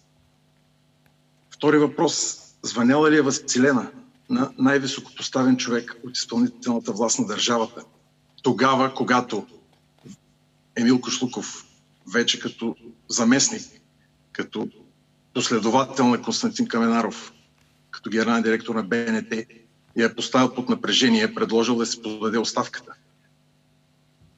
Какво е проистекло от разговора и с този високопоставен човек в изпълнителната власт на държавата, след като тя му е заявила, че единствения начин, по който тя ще се подаде оставката е, ако тя е изискана от него, от самия, той, от самия този високопоставен човек в изпълнителната власт. Да говорим а, Е, конкретно за Бойко Борисов ли става дума? Моите данни и твърденията на Василина е, че става въпрос за Бойко Борисов, да. Така, това са два от въпросите. Сега ще скипна и до третия, защото малко бавно говори а, човека, но а, както виждате, имам доста сериозни съмнения, че в БНТ има конфликт на интереси, че всъщност ръководството е едно много удобно ръководство, което изпълнява политически поръчки, а връзката с продуцентите и с, а, може би, корупцията там, т.е. да се дават пари на определени предавания и след това големи бюджети, които никой не гледа, па след това може би да се връщат някаква пари, а, някаква част от сумите е от, а, от тези думи. Ето, тук това е продуцента, за който за може би той да отговори. Трети въпрос, много важен. Ходили ли са Василена Матакиева и други членове на управителния съвет? И колко често при лицето Александър Тошев Джони и в качеството му на какъв да се консултират за дейността си в управителния съвет на БНТ? Има ли отношение въпросното лице Александър Тошев Джони, за което Василина твърдеше в началото, че дори не знае имената му, да има ли отношение това лице към процесите в БНТ, към дейността на БНТ? И ако е така, защо и какво? Обаче ли се същия той Джони на Василена да й предлага временно вземе поста генерален директор на БНТ, тогава, когато Константин Каменаров беше отстранен. Само, пак... да, само за публиката да кажем а, а, какви функции изпълнява този Джони. Не знам, не мога да кажа. Това, което аз съм чувал, е, че той е поел ангажимент, фирми свързани с него, да поемат разходите по самолетните билети на Василена по дестинацията Лондон-София обратно от момента на встъпването и в длъжност от септември 2017 до когато това продължи. А тези фирми към кого са или на кого са? Знаете ли? Няма как да знам това, което съм чувал. Задавал съм въпроси. Това, което съм чувал от Василена е, че това е човек с много сериозни позиции в различни сфери на бизнеса, yeah. Включително медии, БНТ, Нова, BTV и не само това. И, и че от 16 години този е човека, който е основният двигател на пиар рекламната кампания на ГЕРБ във всички политически избори. Интересно ми е било, любопитно ми е било как така, как се случват тези неща.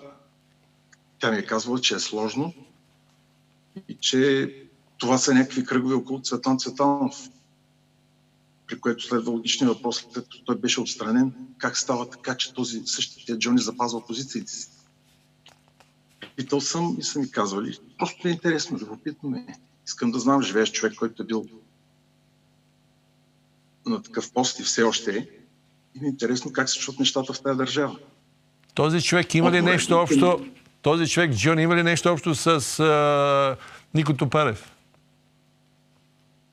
Моите данни, това, което Василена е твърдяла, е, че има. Всъщност тези хора, доколкото съм чувал аз, имат общ бизнес. Е, това е, докато излезе малко, минава време, но това е положението. То подкаст така или иначе, иначе е за ценители. Който искаше го слуша. Както чухте, ако не сте чули да ви преведа, а, човекът, с който Василена Матакева има дете, задава въпроса дали въпросният Джони, как му беше името точно, Александър Тошев, ако не се лъжа, Джони, който според него а, е основен двигател на пиар кампаниите на ГЕРБ, който има общ бизнес с Нико Топарев, който и предложил дали да става, а, дали иска да бъде а, директор на БНТ, след като Коко Каменаров, който имаше едни скандали с пиянство, го хванаха. Та, целият този човек, който е осигурил, може би, плащането на тези въпросни билети до, до Лондон. Както виждате, става въпрос за някаква тясна връзка между продуценти, власт и ръководство в телевизиите. Това е според мен любопитно за всички, които се интересуват въобще от, от медийната среда в, в България. И а, така нататък има една част, в която Габриела Наплатанова му пред, казва на Сашо Диков да се успокои, защото видиш ли се притеснявала за него. Нека да го чуем. Благодаря Господин ви. Диков, не искам да се вълнувате, че започвам и аз да се притеснявам. Моля ви се, не дайте влага толкова емоция. Така. И, и, искам спокойно да, да говорим. Съгласен ли сте? Както виждате, малко иронично ми звучи на мене тази така жена не знам дали е нормално. Не мисля, че е нормално, но това е положението. А, така някой от култовите по отношение, пак ви казвам, това изслушване на Сашо Диков не беше особено с някакви конкретни неща по концепцията беше по-скоро като някаква критика към СЕМ, въобще към това какво представлява в момента.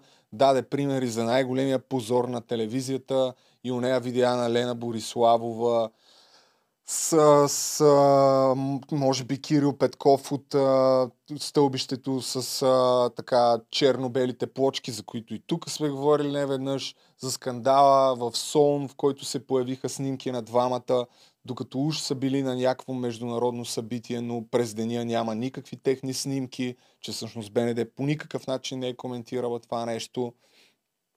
А са длъжни, дори може да се говори, да се спекулира за нарушаване на, на закона. Сега ще ви, сега ще ви кажа къде точно е тая част. Къде е тази част? Никола, това е важно. Няма го. А, добре, иначе идеята на Сашо Диков е да превърне БНТ в изключително публицистичен канал, по цял ден да има информация в БНТ 2, всички важни събития да се излъчват на живо, БНТ 3 да се превърне в спортен канал и въпреки, че нямат лиценз за огромните първенства като Шампионска лига а, и може би футболното първенство да се иска някакво суп лицензиране, за да могат да се пускат репортажи и на базата на тия репортажи да се правят видеа типа се не върни, т.е. да се анализира на забавен кадър, съмнителни така ситуации, нещо, което откакто Сашо Диков не е в канал 3, вече го няма в българския ефир, а според мен доказано хората винаги са се интересували от, от това нещо. Така че ос, основното, основното, основните акценти според мен са два от неговата концепция. Най-силните неща, за които и аз ви споменах в началото, са ето 53. скромен. 18. Няма кой от другите е, кандидати да го направи, да гарантира тази свобода, независимост. Това, този а, щит, който аз мога да и съм доказал, че няма кой, няма как да ми, да ми повлияе който и да било. Защото аз ако имах малко такава, такава, такова желание за слагане, Така, нали, това е, че няма как да му плащат. Аз преди 10, повече от 10 години съм работил в канал 3 около 6 месеца, но според мен дори всеки един, който е работил при Сашо Диков за няколко месеца, няма как да твърди, че някой някога мога да го купи или че има нещо продажно в, в нещата, които той прави. Така че, когато някой ми каже, че са го купили или са го продали, никога няма шанс да повярвам на това. И второто нещо е... Как, как, как подходих, защото тук, разбирате ли, тук нали си давате сметка, че това днес и утре е една циганска сватба.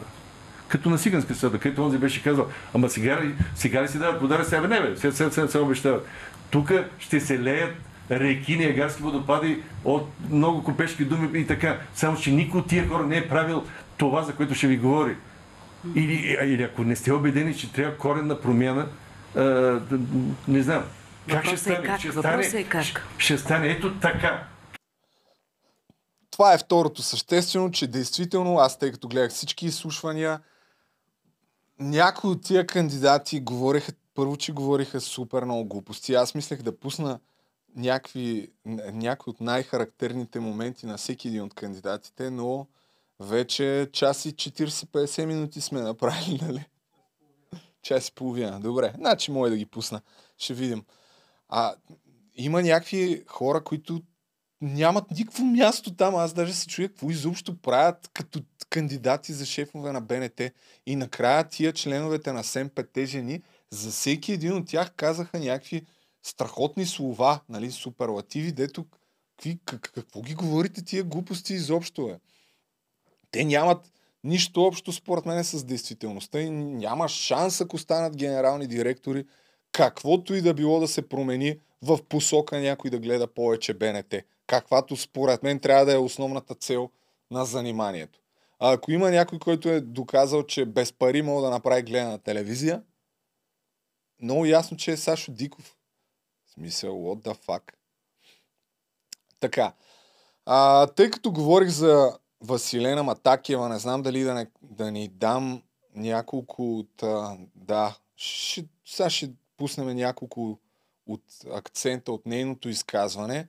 Тя комен, коментира и една част от а, критиките, които отправи Сашо Диков, което може би е допуснал грешка, представям си, защото той каза майче Конпи твърди, че има конфликт на интереси, а, това, че някой продуцент е плащал билетите. Но това, което стана ясно от предното му предаване от 2020 е, че нали, мъжа а, е пуснал сигнал. Той е пуснал сигнал до къпа компи. Но каква точно е позицията и какво се е станало след този сигнал, честно казвам, не знам. Нямах, не съм гледал. Ох, чакай да видя къде е.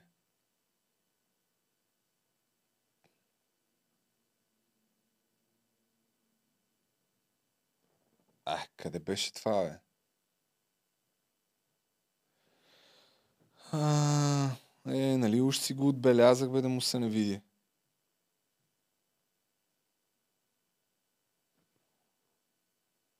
А, да, ето, 11.51. Ето как коментира това, което Сашо Диков каза по нейен адрес. Благодаря ви. Искам само едно уточнение в края. Нарочно си оставих малко време, за да мога да го направя, тъй като името ми беше намесено днес сутринта в едни твърдения, които няма да коментирам, няма да влизам в обяснителен режим. Само искам да кажа за вас и за хората, които ни гледат, че такова нещо няма. Къпа Компи не е излизал с такова решение по мой адрес и това е една лъжа. Благодаря. Добре. Не е излизал с такова нещо. Дали е плащала, а, дали някой е плащал билетите за, до Лондон, това е друг въпрос. Тук бях изкарал даже едно видео някъде, където гониха Емил Кошулков. Той също не искаше да отговори на този въпрос. А, няма да го търся сега допълнително. Преминаваме към някои от акцентите от а, изслушването на Василена Матакиева. Врели не кипели как ще промени а, про, програмите. Няма да, да се спирам на това, а директно ще пусна частта, която е по финансирането, за да видите един от любопитните моменти, а, защото тя е в управителния съвет и тя е един от хората, които е полагала подписи на кого да се отпуснат и по колко пари. Оказва се, уважаеми приятели, че в БНТ е имало 58 души някъде в а, отдел маркетинг, които отговаряли за намирането на реклама. Може би не знаят някаква част от вас, че според закона за радиото и телевизията, БНТ като обществена медия няма как да има толкова рекламно време, колкото имат а, частните телевизии, където на всеки 20 там 7-8 минути има по 5 минути реклама. При БНТ това време е много по-малко, но все пак има право да пуска реклами. Но, въпреки, че има на, на щат 50 и не знам си колко служители, БНТ се оказва, че е подписала някакъв договор с външна компания за маркетинг за стотици хиляди левове. Нека видим как Василена Матакева отговаря на, на, на въпросите защо са подписали такъв договор, като тая информация е станала ясна от един от малкото доклади на Агенцията за държавен и финансов надзор, който е публикуван тук преди известно време. Но това е един от малкото документи, които внасят някаква публичност как се харчат парите в БНТ. Но така или иначе това е колективен орган и сме се оставили да ни убедят в нуждата от закупуването на тези филми. Добре, благодаря ви. А, казвате, че няма да правите съкръщения на а, персонала, mm-hmm. а само размествания. В момента в а, дирекция а, маркетинг и комуникации от 67 щатни бройки са заети 58. Mm-hmm. Какво мислите? Това много ли е 58 човека за а, дирекция маркетинг и комуникации с оглед и рекламата и продаването на продукциите на БНТ? Как виждате провеждате оптимизацията специално на това перо? В дирекция маркетинг и реклама има няколко звена. Една част от тях, мисля, ако не се лъжи, са 12 човека, тези, които се занимават директно с рекламите. А, имаме звено автореклама, което наброява 7-8 човека. Имаме международна дейност, която също е в тази реклама, където са 12 човека. Така че реалните търговци, които се занимават с а, привнасянето на външни средства като реклама в националната телевизия, са около 12 човека. А останалите 4, 42 какво правят? Имаме звено автореклама, което изготвя авторекламата на телевизията. Грижи се за опаковките, за кашовете и за изобщо цялостната визия в телевизията, което също се нахожда в тази дирекция. Имаме международна дейност, където са 12 човека, които също са в тази дирекция. Добре, мислите ли, че дирекция? Бате, кой от вас първо смята, че БНТ има добра маркетингова кампания? Работят над 50 души работят само за да промотират БНТ. Никой не ви гледа, бе. Какво работят тия хора, бе, човек?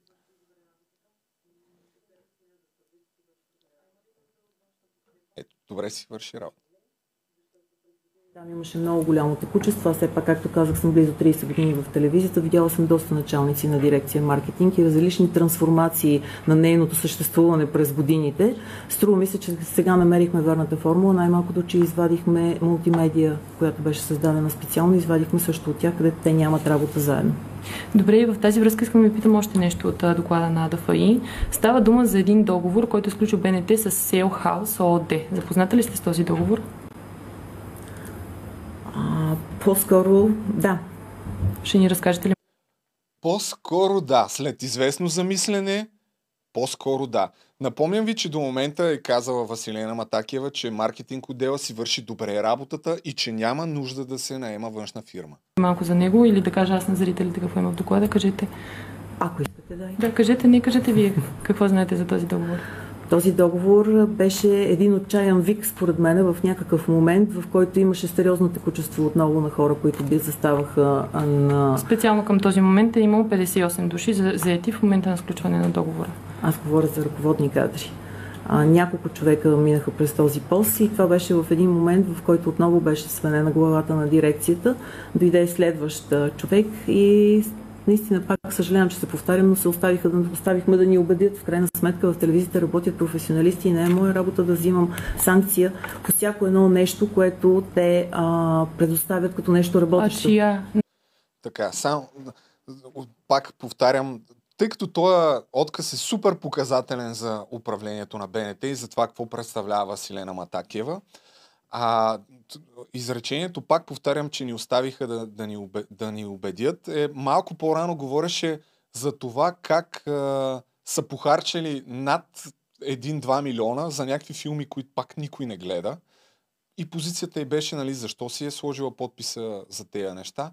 Ами имаше хора, които ни а, убедиха, че трябва да го направим и управителният съвет е колективен орган и едва ли не а, залагаме на професионалното мнение на друг по-тесен експерт и, и аз съм малумна и няма какво да направя. Като тук, сега забележете за колко пари става въпрос, нали? И как са ги убедили. И мисля, че начина по който отговаря и се направи, че си пише нещо, за да каже по-скоро да, запозната съм с това. Само това би трябвало да ви говори достатъчно.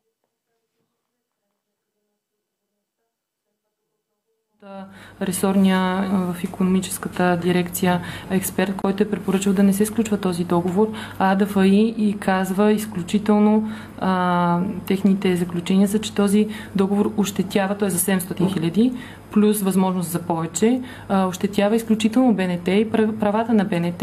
Договора е за предоставяне на а, а, договари продава рекламно време при положение, че имаме цял отдел, който 58 човека работят за това да се продава рекламно време. Сега казвате, че не всички работят за това, но управителният съвет одобрява сключване на такъв договор за една немалка сума, като кажете какъв е резултатът от този договор? Изпълни ли си, привлече ли повече от 700 хиляди? Не, той беше развален след прецизиране на а, колко е изплатено по него? от него нямам представа. Цялата сума от това, което аз виждам в доклада.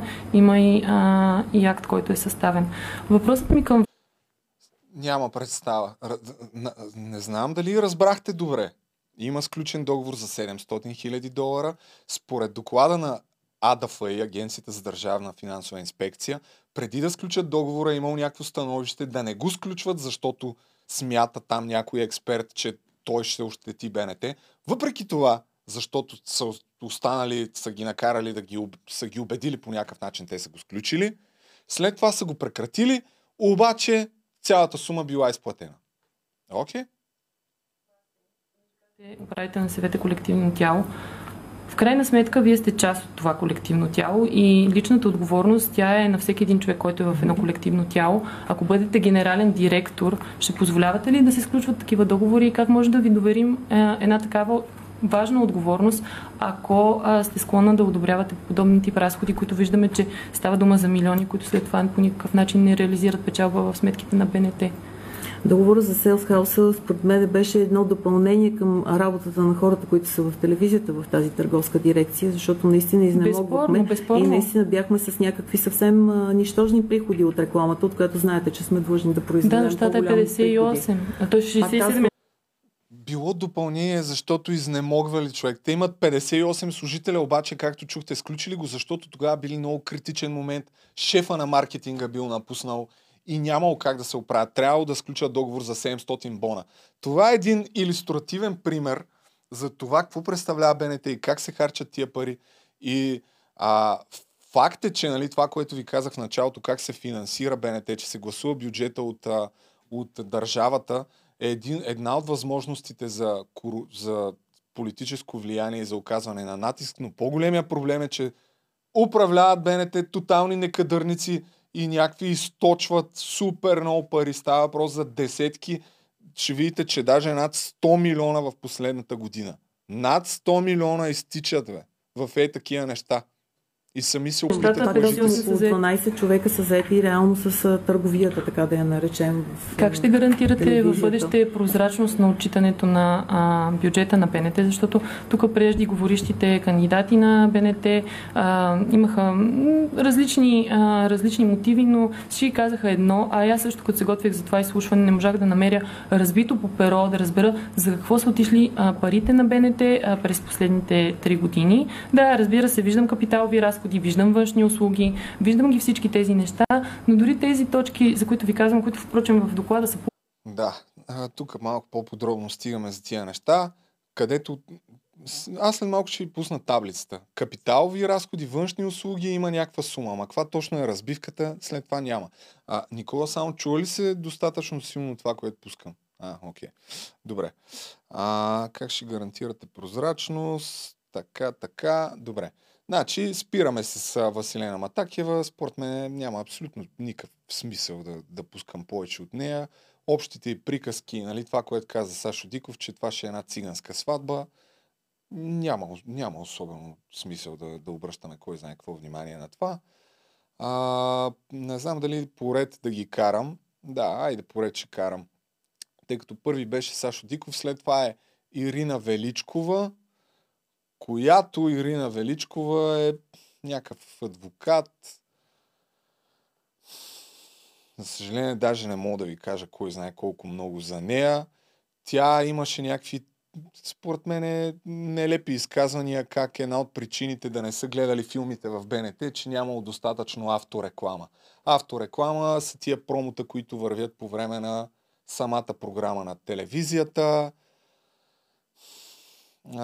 Най-култовото, с което... Чакай да, да погледна да видя, защото... Да. Според мен е най-иллюстративният пример за това какво представлява нейната кандидатура е, че БНТ я представиха в прякото си предаване Уважаеми извън последните пари изобщо. Първо продължите 13 продукции. Айде де, дали ще го намеря. А.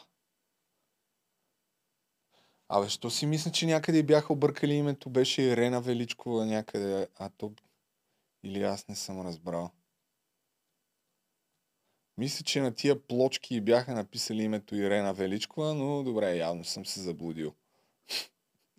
Ще да кажа, че това е достатъчен пример за нейната кандидатура. В смисъл, ако ти объркат името, какво повече очакваш да се случи.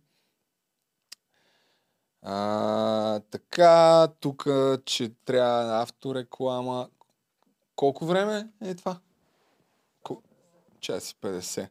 Добре, ще пусна...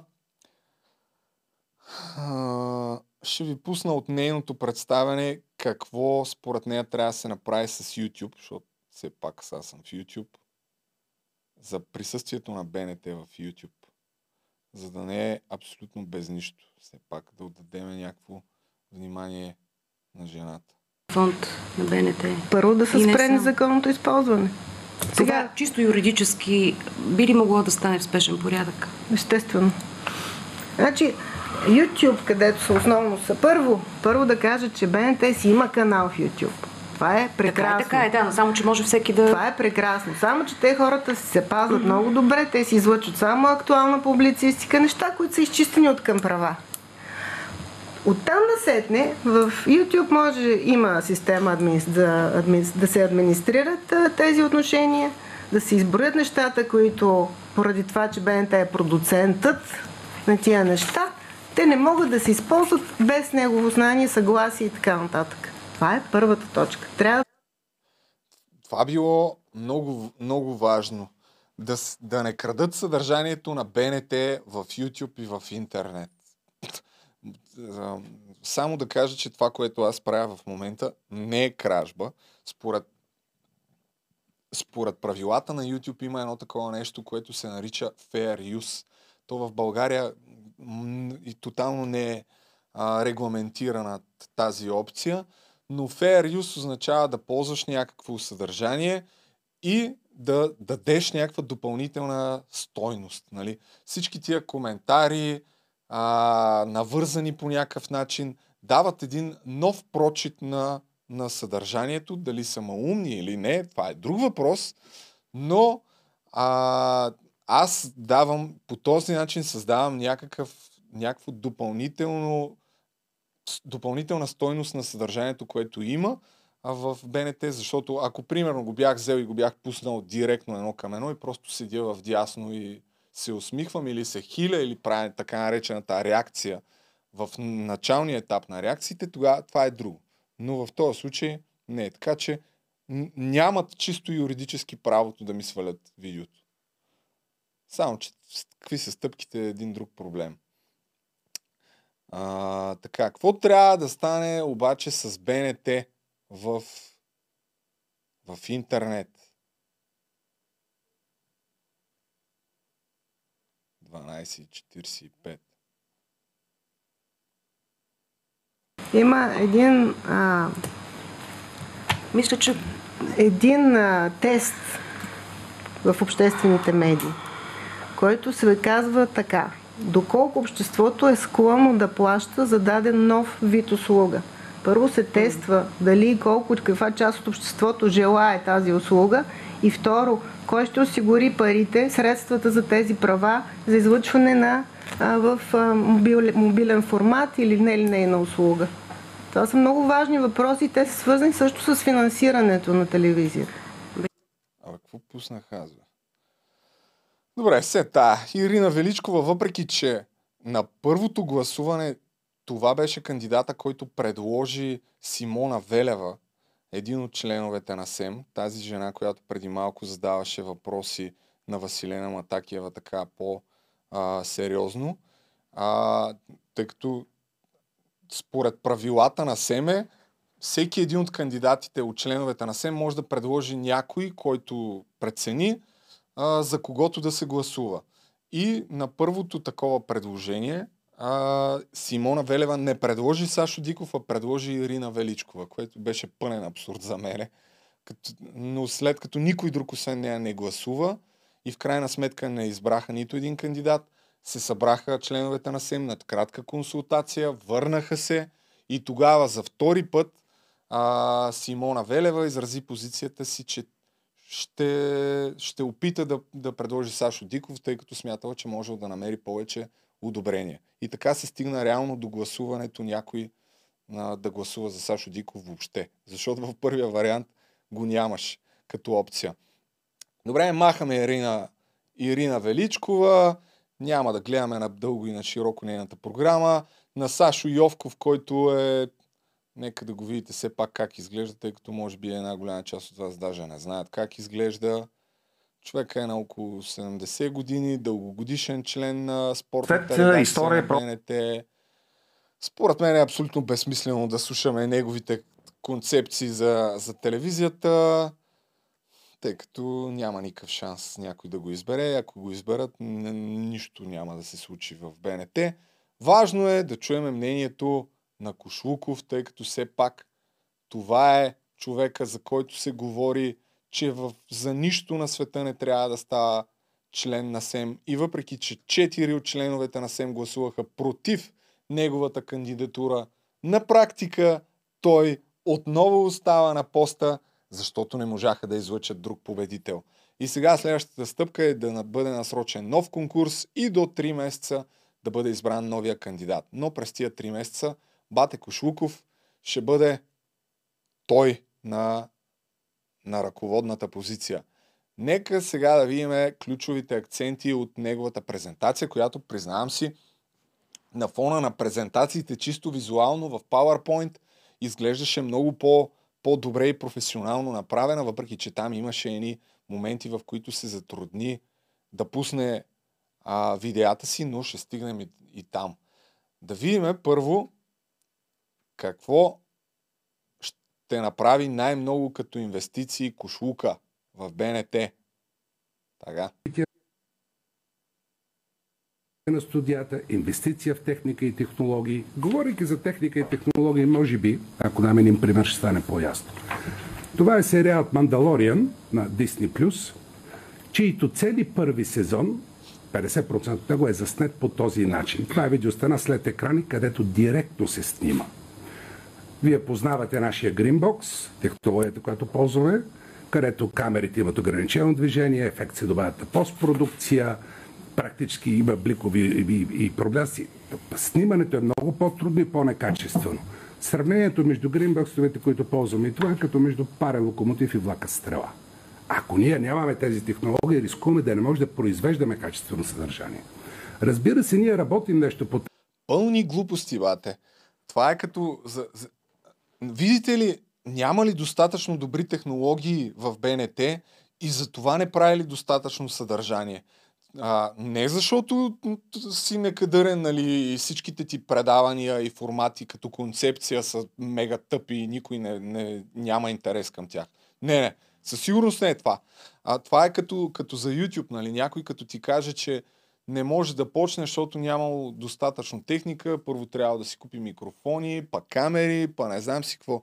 А, доказано е, че всъщност стойността идва от самото съдържание, а не от техниката. Тоест, каквато и техника да купиш, ако идеите ти и начина на представяне са малумни, няма да имаш никакъв резултат. Така че със сигурност проблема на БНТ не е в техниката, ама категорично. И като пример, човека дава един конкретен визуален ефект. 3D ефект. Ето. производството. Но как ще разберем по-късно и на изпълнение на обществената мисия? Трябва да правим тази връзка. Говорейки за гигантите, нека да погледнем зрителите как разпределят своето време. В нашите дискусии за телевизия ние казваме, че работим в името на зрителя и дори не се интересуваме пред кой екран. Път БНТ има добавеното и да развиваме снимането. Защо наблягам толкова на тези технологии? Защото това е бъдещето и те влияят не просто на производството, но как ще разберем по-късно Абсолютно, брат. Ако нямаш тая 3D пирамидка, никой няма да ти гледа новините. Не е да кажеш, че проблема е, че никой не иска да, да притиска с неудобни въпроси политиците и да бъдат някакви е, супер на фона на наистина слагаческите медии, да бъдат а, стожера на независимостта и критичността към властта. Не, не, не е това проблема. Проблема е, че имаш, че няма как да пуснеш 3D пирамидка в новините. Със сигурност, брат. А, Кошлуков беше един от хората, които така застъпи сериозно онлайн присъствието на БНТ, което разбира се, аз като човек от YouTube силно ме касае. Нека да видим тази част от неговата презентация. канали и връзки. И това ще бъде основно развитие в бъдещето ми управление, ако спечели вашето доверие. Това е Viber. Нека да покажем как стигаме вече при зрителите там, където те предпочитат да бъдат, на телефоните си. Договор ни с Viber ни слага на първо място в неговия канал. Може да влезете в приложение, за новинарското приложение говорим. Ученици от цялата страна потеглиха към техните връзници. Тук чувате изкуствения интелект, робота, който ползваме, за да превръщаме текста в реч. Не е кой знае каква голяма стъпка, но единствената в България. Само ние имаме това приложение от всички телевизии. Търсим и подкастите. Опитваме се да работим и тук. Без повече мотание, нека да започнем с първата ни новина за седмицата. С младежки лидери, това е Флора, която е известна инфлуенсърка, работи на този пазар, с изкуство представено за тях, по начин по който на тях им е добре. И социалните мрежи А, от този отказ, очевидно, а, човека даже не знае какво е подкаст. Нали? Това, което прави а, Флора, не е подкаст. То е Флора е един от хората, на които симпатизирам в YouTube със сигурност и това е прекрасно, че БНТ се опитва да развива своето съдържание през социалните мрежи, само че а, от това, което виждам, тя там си прави, кажи речи, всичко сама. А, гледайки една част от материалите, всички неща са монтирани в нейния стил, но това е някакво крайно недостатъчно да твърдиш, че ще привлечеш младежката аудитория. Някакво това е тотално отбиване на, на номера.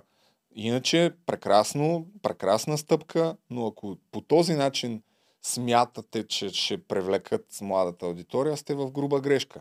Иначе е напредък действително, че БНТ има и TikTok канал, който само, че TikTok канал за една година съществуване има 6000 абоната. Което може би в някаква степен показва класата на поддръжката на, на тази социална мрежа и хората от професионалисти, които работят за това в БНТ. Нещо, по мое скромно мнение, разбира се, аз съм човек от YouTube, всички телевизии трябва да имат някакъв dedicated отдел, който да прави съдържание само и единствено за, за социалните мрежи, видеа става въпрос и да адаптира някаква част от техните продукции, а, които така или иначе се излъчват по телевизията, да се адаптират за социалните мрежи. Било то TikTok, Facebook, YouTube, но просто трябва да имат друга, друга форма, а не просто да вземеш едно видео и да го плеснеш в канала на БНТ, който а, нито да има тъмнел, нито да променяш заглавието, абсолютно нищо. Някои от хората дори а, дадоха тук за пример, че от презентациите, че BBC имали YouTube канали и БНТ, това, че има YouTube канал е страхотно, само че BBC, ако погледнете каналите на BBC в YouTube, те са профилирани. Не може да имаш някакъв канал в YouTube и да плескаш всичко там. BBC, ето като напишеш BBC, имаш BBC News, имаш BBC Sport, имаш а, BBC Music, имаш BBC Reel, една така кратка форма, друга. ко- Всяко едно от тия неща са профилирани в отделен канал. Вижте как изглеждат с тъмнел, с отделно заглавие. А вижте канала на БНТ, брат. Българска национална телевизия. Вижте какви топ тъмнели. Уникално. Някакъв скриншот, който по дефолт се зарежда. Това, че имате YouTube канал, е все едно го нямате, бе. В смисъл, просто плескате някакви неща. Гледай, то, то е някаква тотална лаищина. А на фона на това, Сашо Диков, който със сигурност не разбира от YouTube и от интернет, но доказателството, че Сашо Диков разбира от правене на съдържание, е, че в техния YouTube канал предаването му има 32 000 абонати и вижте какъв тъмнел е човек. Тия бастуни, които в Евроком отговарят за качването на видеята, последното му видео тъмнел е някакъв скриншот от реклама Уридин монофостат Сара, Займс. На фона на това има 10 000 гледания. Тук пак някакъв безумен тъмнел. 20 000 гледания. А, има тук пак те Вродиков някакво, това, да не говорим, че качват в същия канал някакви откъсчета. Тук на фона пак на автореклама на предаването на Владо Беряно 20 000 гледания, 18 000 гледания. Имат предавания с по 30-40 хиляди гледания, които ако само смениш заглавието и тъмнела, аз гарантирам, че предаванията на Сашо Диков ще правят от 40-50 хиляди гледания нагоре. Само в YouTube. Така че това е доказателство, че съдържанието е по-важно. А че отделно трябва да има някой, който да разбира как да оформи тия неща, е отделен, отделен въпрос. Така, а, става супер дълго, ама боли ме фара. Някои от култовите въпроси към Кошлуков, които се струва да отбележим, са не ви ли притеснява, че нямате обществен авторитет, господин Кошлуков?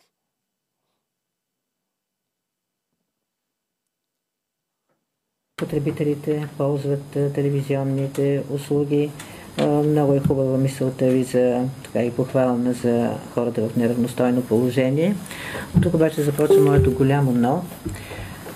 Аз имах възможността и на друго заседание на СЕМ да кажа, че според мен едно от водещите изисквания за бъдещия генерален директор на телевизията не вашата личност не отговаря на него и той е обществен авторитет. Няма да кажа нищо обществено неизвестно в това, което мисля. Ще прибавя само факта, че човек не е само работата му в последните години, месеци. Да, знам, че сте свършили доста и по отношение на заплатите на хората в телевизията. Имате много добри стъпки по отношение на технологичното обновление. Това са факти, които не могат да бъдат отречени. Но в по-далечната ви история, а и в качеството ви на програмен директор и на генерален директор на БНТ има много пробойни, които смятам обосновават това мое твърдение за неналичие на нужния обществен авторитет. Има ли нужда да припомням това, че има доста неясноти все още около управленския ви стаж в телевизия Алфа, че имахте партийна принадлежност към най-различни политически формации. Някои от тези политически формации изповядват идеологии напълно несъвместими с европейската ни принадлежност. Ще Кои, припомня... Ако само ако уточните, коя е тя? Тази формация, която е с идеологията несъвместима. Телевизия Алфа, чия телевизия е и беше. Така, а, не би че партийната телевизия на Атака и Кошлука тук, разбира се, отговора му е, че всъщност а, той не е бил член на Атака. Това, че си работил в партийната телевизия уж няколко години, изобщо няма нищо общо с политическите ти пристрастия и с авторитета, който имаш. Не. Аз не съм бил член на Атака. Аз просто съм бил изпълнителен директор на уж на партийната телевизия. Това са две корено различни неща.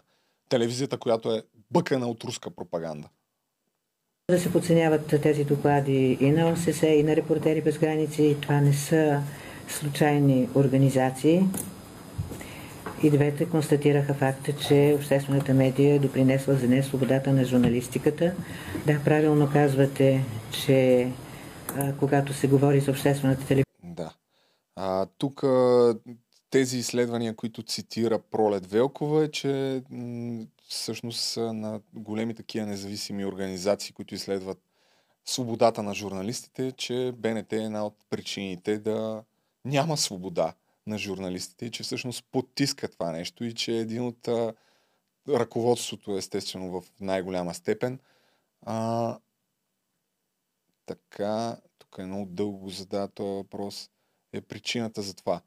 Но Иначе по предните твърдения отново искам да кажа, на мен е малко неловко да, нали, да, да говоря за себе си. Каква ми е биографията и какво съм правил. А, не бих си позволил да коментирам и който да е друг. А, мисля, че това е въпрос на възпитание.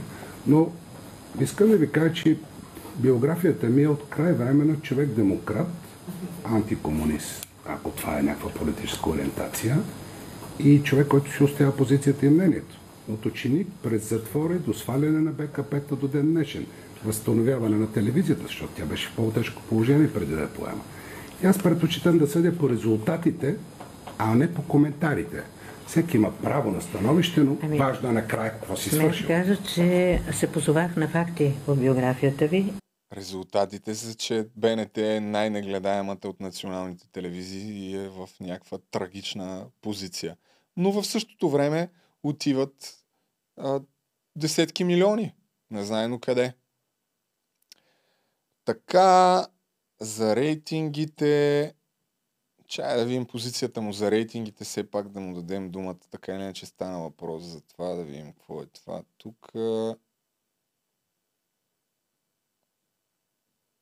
интересува и това е втората част от моя въпрос е за съдържанието на БНТ.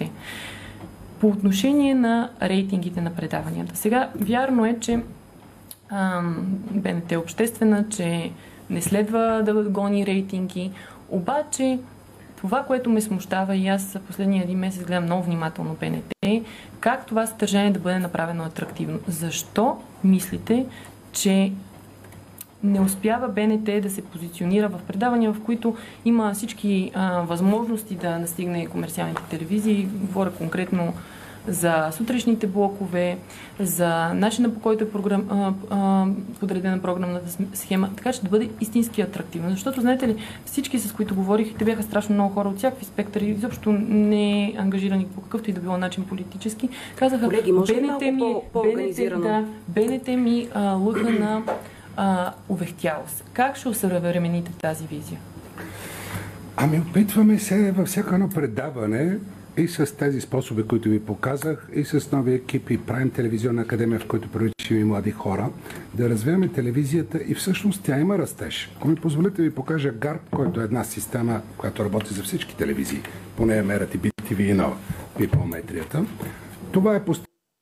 тук тънката манипулация, за която и Сашо Диков говореше преди това, е, че показва резултатите от ГАРП и показва как са се увеличили рейтингите на БНТ, само че са се увеличили спрямо предната година на предаванията от БНТ. Примерно, ако никой не е гледал предаванията, ако двама човека са гледали предаванията на БНТ септември 2018, май, май, май 2020, след това от септември 2020 до май 2022 година вече са ги гледали 5 човека.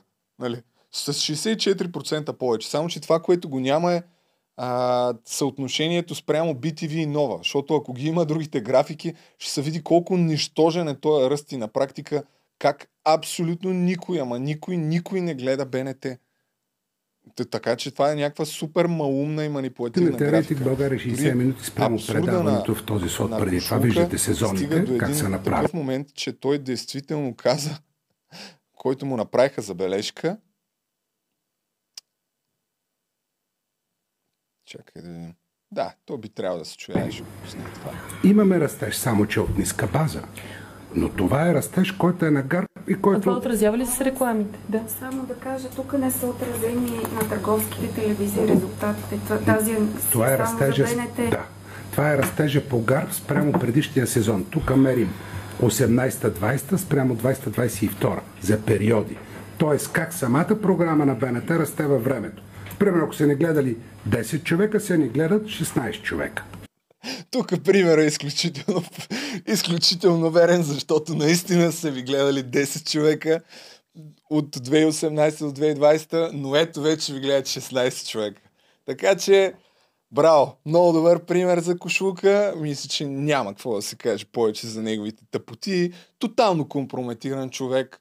А, изключително, изключително много хора имаше и протести на журналисти. Над 2000 души, ако не се лъжа, има, които са подписали такава Оф, сега ще се обърка мои 200 или 200 или колко бяха.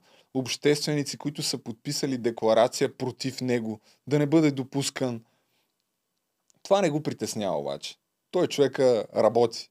Така че боли го фара. Само да видим тая част за прозрачността на разходите. Не помня какво казвам, а нека да я чуем. И ръководителите. Аз много внимателно се запознах с сайта на БНТ и с отчетите, които са качени на, на сайта. Обаче, да ви кажа, моето впечатление е, че няма публичност и отчетност в смисъла, в който аз искам да разбера наистина, например, къде са отишли парите за външни продукции по пера. Това, което аз виждам е на екселска таблица с не повече от 10 реда, в които е много схематично дадено това, за което отиват парите на БНТ, а това са ни сериозни пари. Набира плащания за други отдръжки от възнаграждения за персонала 11 милиона. Издръжка 650 хиляди. Плащания за дълготрайни активи 1 200 хиляди. Заплати, възнаграждения и други плащания, нетна сума за изплащане милиони 700 хиляди. Тоест, когато говорите във вашата концепция за повече прозрачност и отчетност, какво имате предвид и защо не сте го постигнал до сега, в сегашния си мандат? Тук сте права, не успяхме до сега, имам точно това предвид и започваме да го правим. Трябва повече прозрачност. Опитах се да внасям отчетите си и в медийната комисия. Смятам, че депутати трябва да ги знаят. А, опитах се да, да пращам на СЕМ и, и това ще го правим продължаваме. Мисля, какво да, какво да го слушаме нататък? А, няма никаква прозрачност, нали? Похарчили сте милиони, ама де-факто не сте писали за какво сте ги похарчили. А да, тук сте права, но ще го променим. И сега, за да се убедите за какво точно ви говоря, ви пускам, за да видите таблицата, която всъщност Венелин Петков показа в неговото изслушване. А, безспорно презентацията на Венелин Петков беше най-добрата като, като концепция, като пока... А, не, преди това искам още нещо култово за кошулка да кажа, което няма как да забравя, извинявам се много. Това е сам ли си е правил презентацията? Значи, сега ще ви пусна две неща, като акценти. Не знам дали това е служебен лаптоп, защото някои хора ползваха лаптоп, на който зареждаха неща или всеки си носи Вие лаптоп. се старате да не Вижте, разочаровате вашите Има логото на СЕМ. колеги, Но- но все пак в обществото има доста противоречиви мнения. Но тъй като отношение на Сапайти това, Кошлук което Вие се старате на няколко пъти не му тръгнаха видеята. Много е тъп то Фейсбук, бе, човек. Приключвам. А, това разбира се, казвам го накрая, защото искам да завърша с благодарност отново към колегите. Това е подкрепата, която получих. Надявам се да не ги разочаровам. И ще спестя едната минута, за да остане за разговор. Така, само забележете сега. Благодарим ви. Колеги, Приключи и госпожо Наплатанова, вика човек, който да му върне... Господин Кошлуков, аз се радвам, че вие се стараете да не разочаровате вашите колеги, но все пак в обществото има доста противоречиви мнения по отношение това, което се случва в Може, а- може аз да БНТ. бъркам. Просто извика И някой да му върне БНТ презентацията на, на друго място. Както и И накрая го питаха, накрая му зададаха такъв въпрос. Някакъв там от така наречените синдикати. Просто ми се стори странно как отговори. Не, че искам да кажа, че не си е правил той презентацията, защото имаше някакви видеа, които си личеше, че са монтирани. Ма, примерно е това преди малко за Viber и тия неща, личеше се, че са монтирани и го питаха, вие ли си правихте презентацията и ползвахте ли ресурса и на услуги на телевизията? телевизията за за това, Симеон Денев. Всичките тези, това, което виждате с публична информация изследване с ЦОЕ, което всеки даване. Така че винаги го консултираме. Договора беше доста висок, аз го намалих на половина, когато стана генерален директор. Също стоя с 50% намален. Питам ви, кой е направил презентацията ви и дали сте използвали услуги на телевизията за това, Симеон Денев?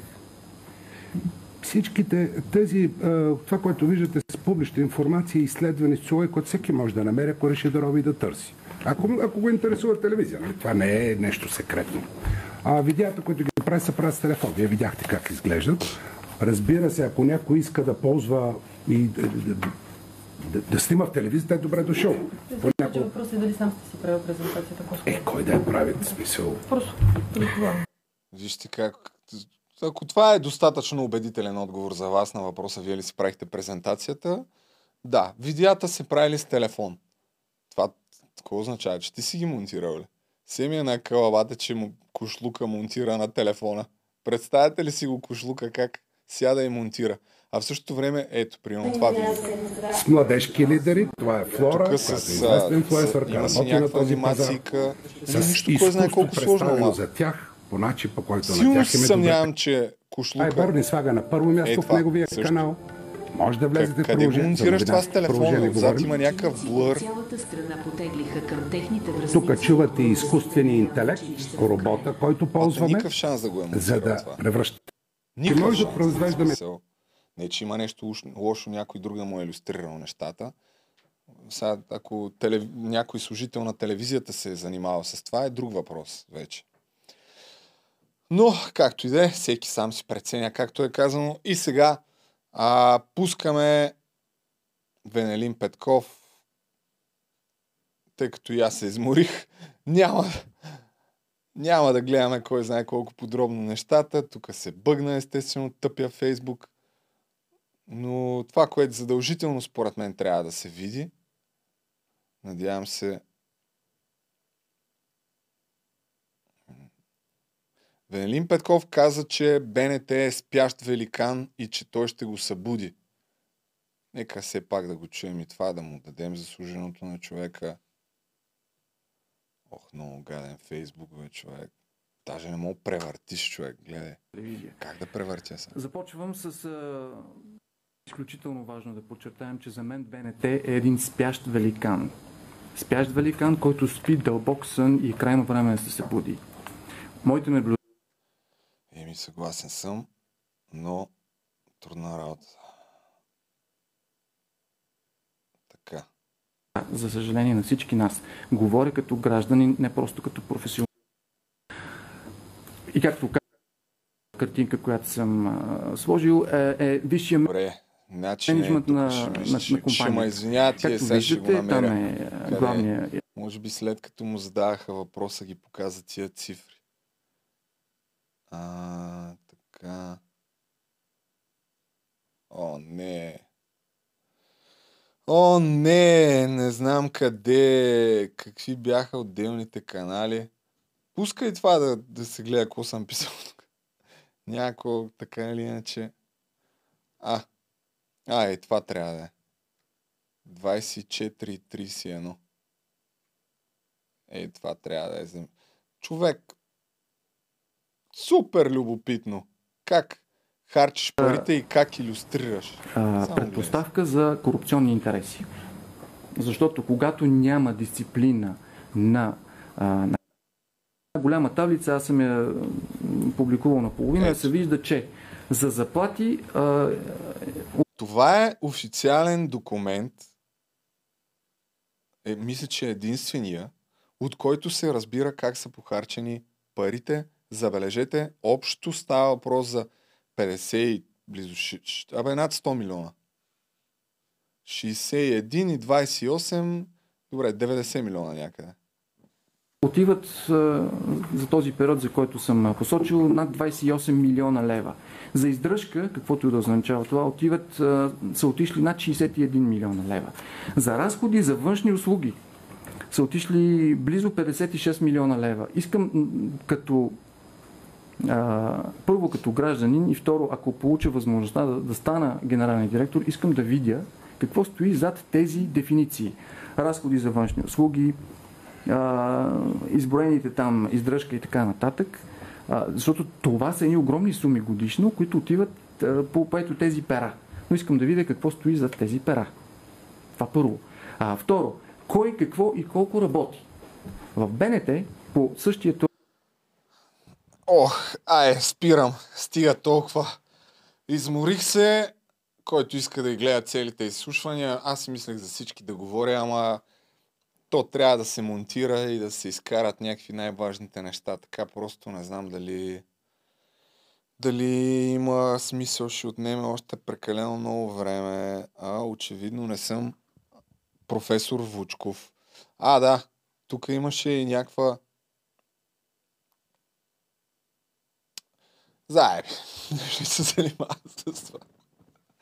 Окей, okay. мисля, че ви показах достатъчно. Както казах, според мен е най-добрият избор за БНТ, а моето мнение е изключително ценно. За шеф на БНТ е Сашо Диков.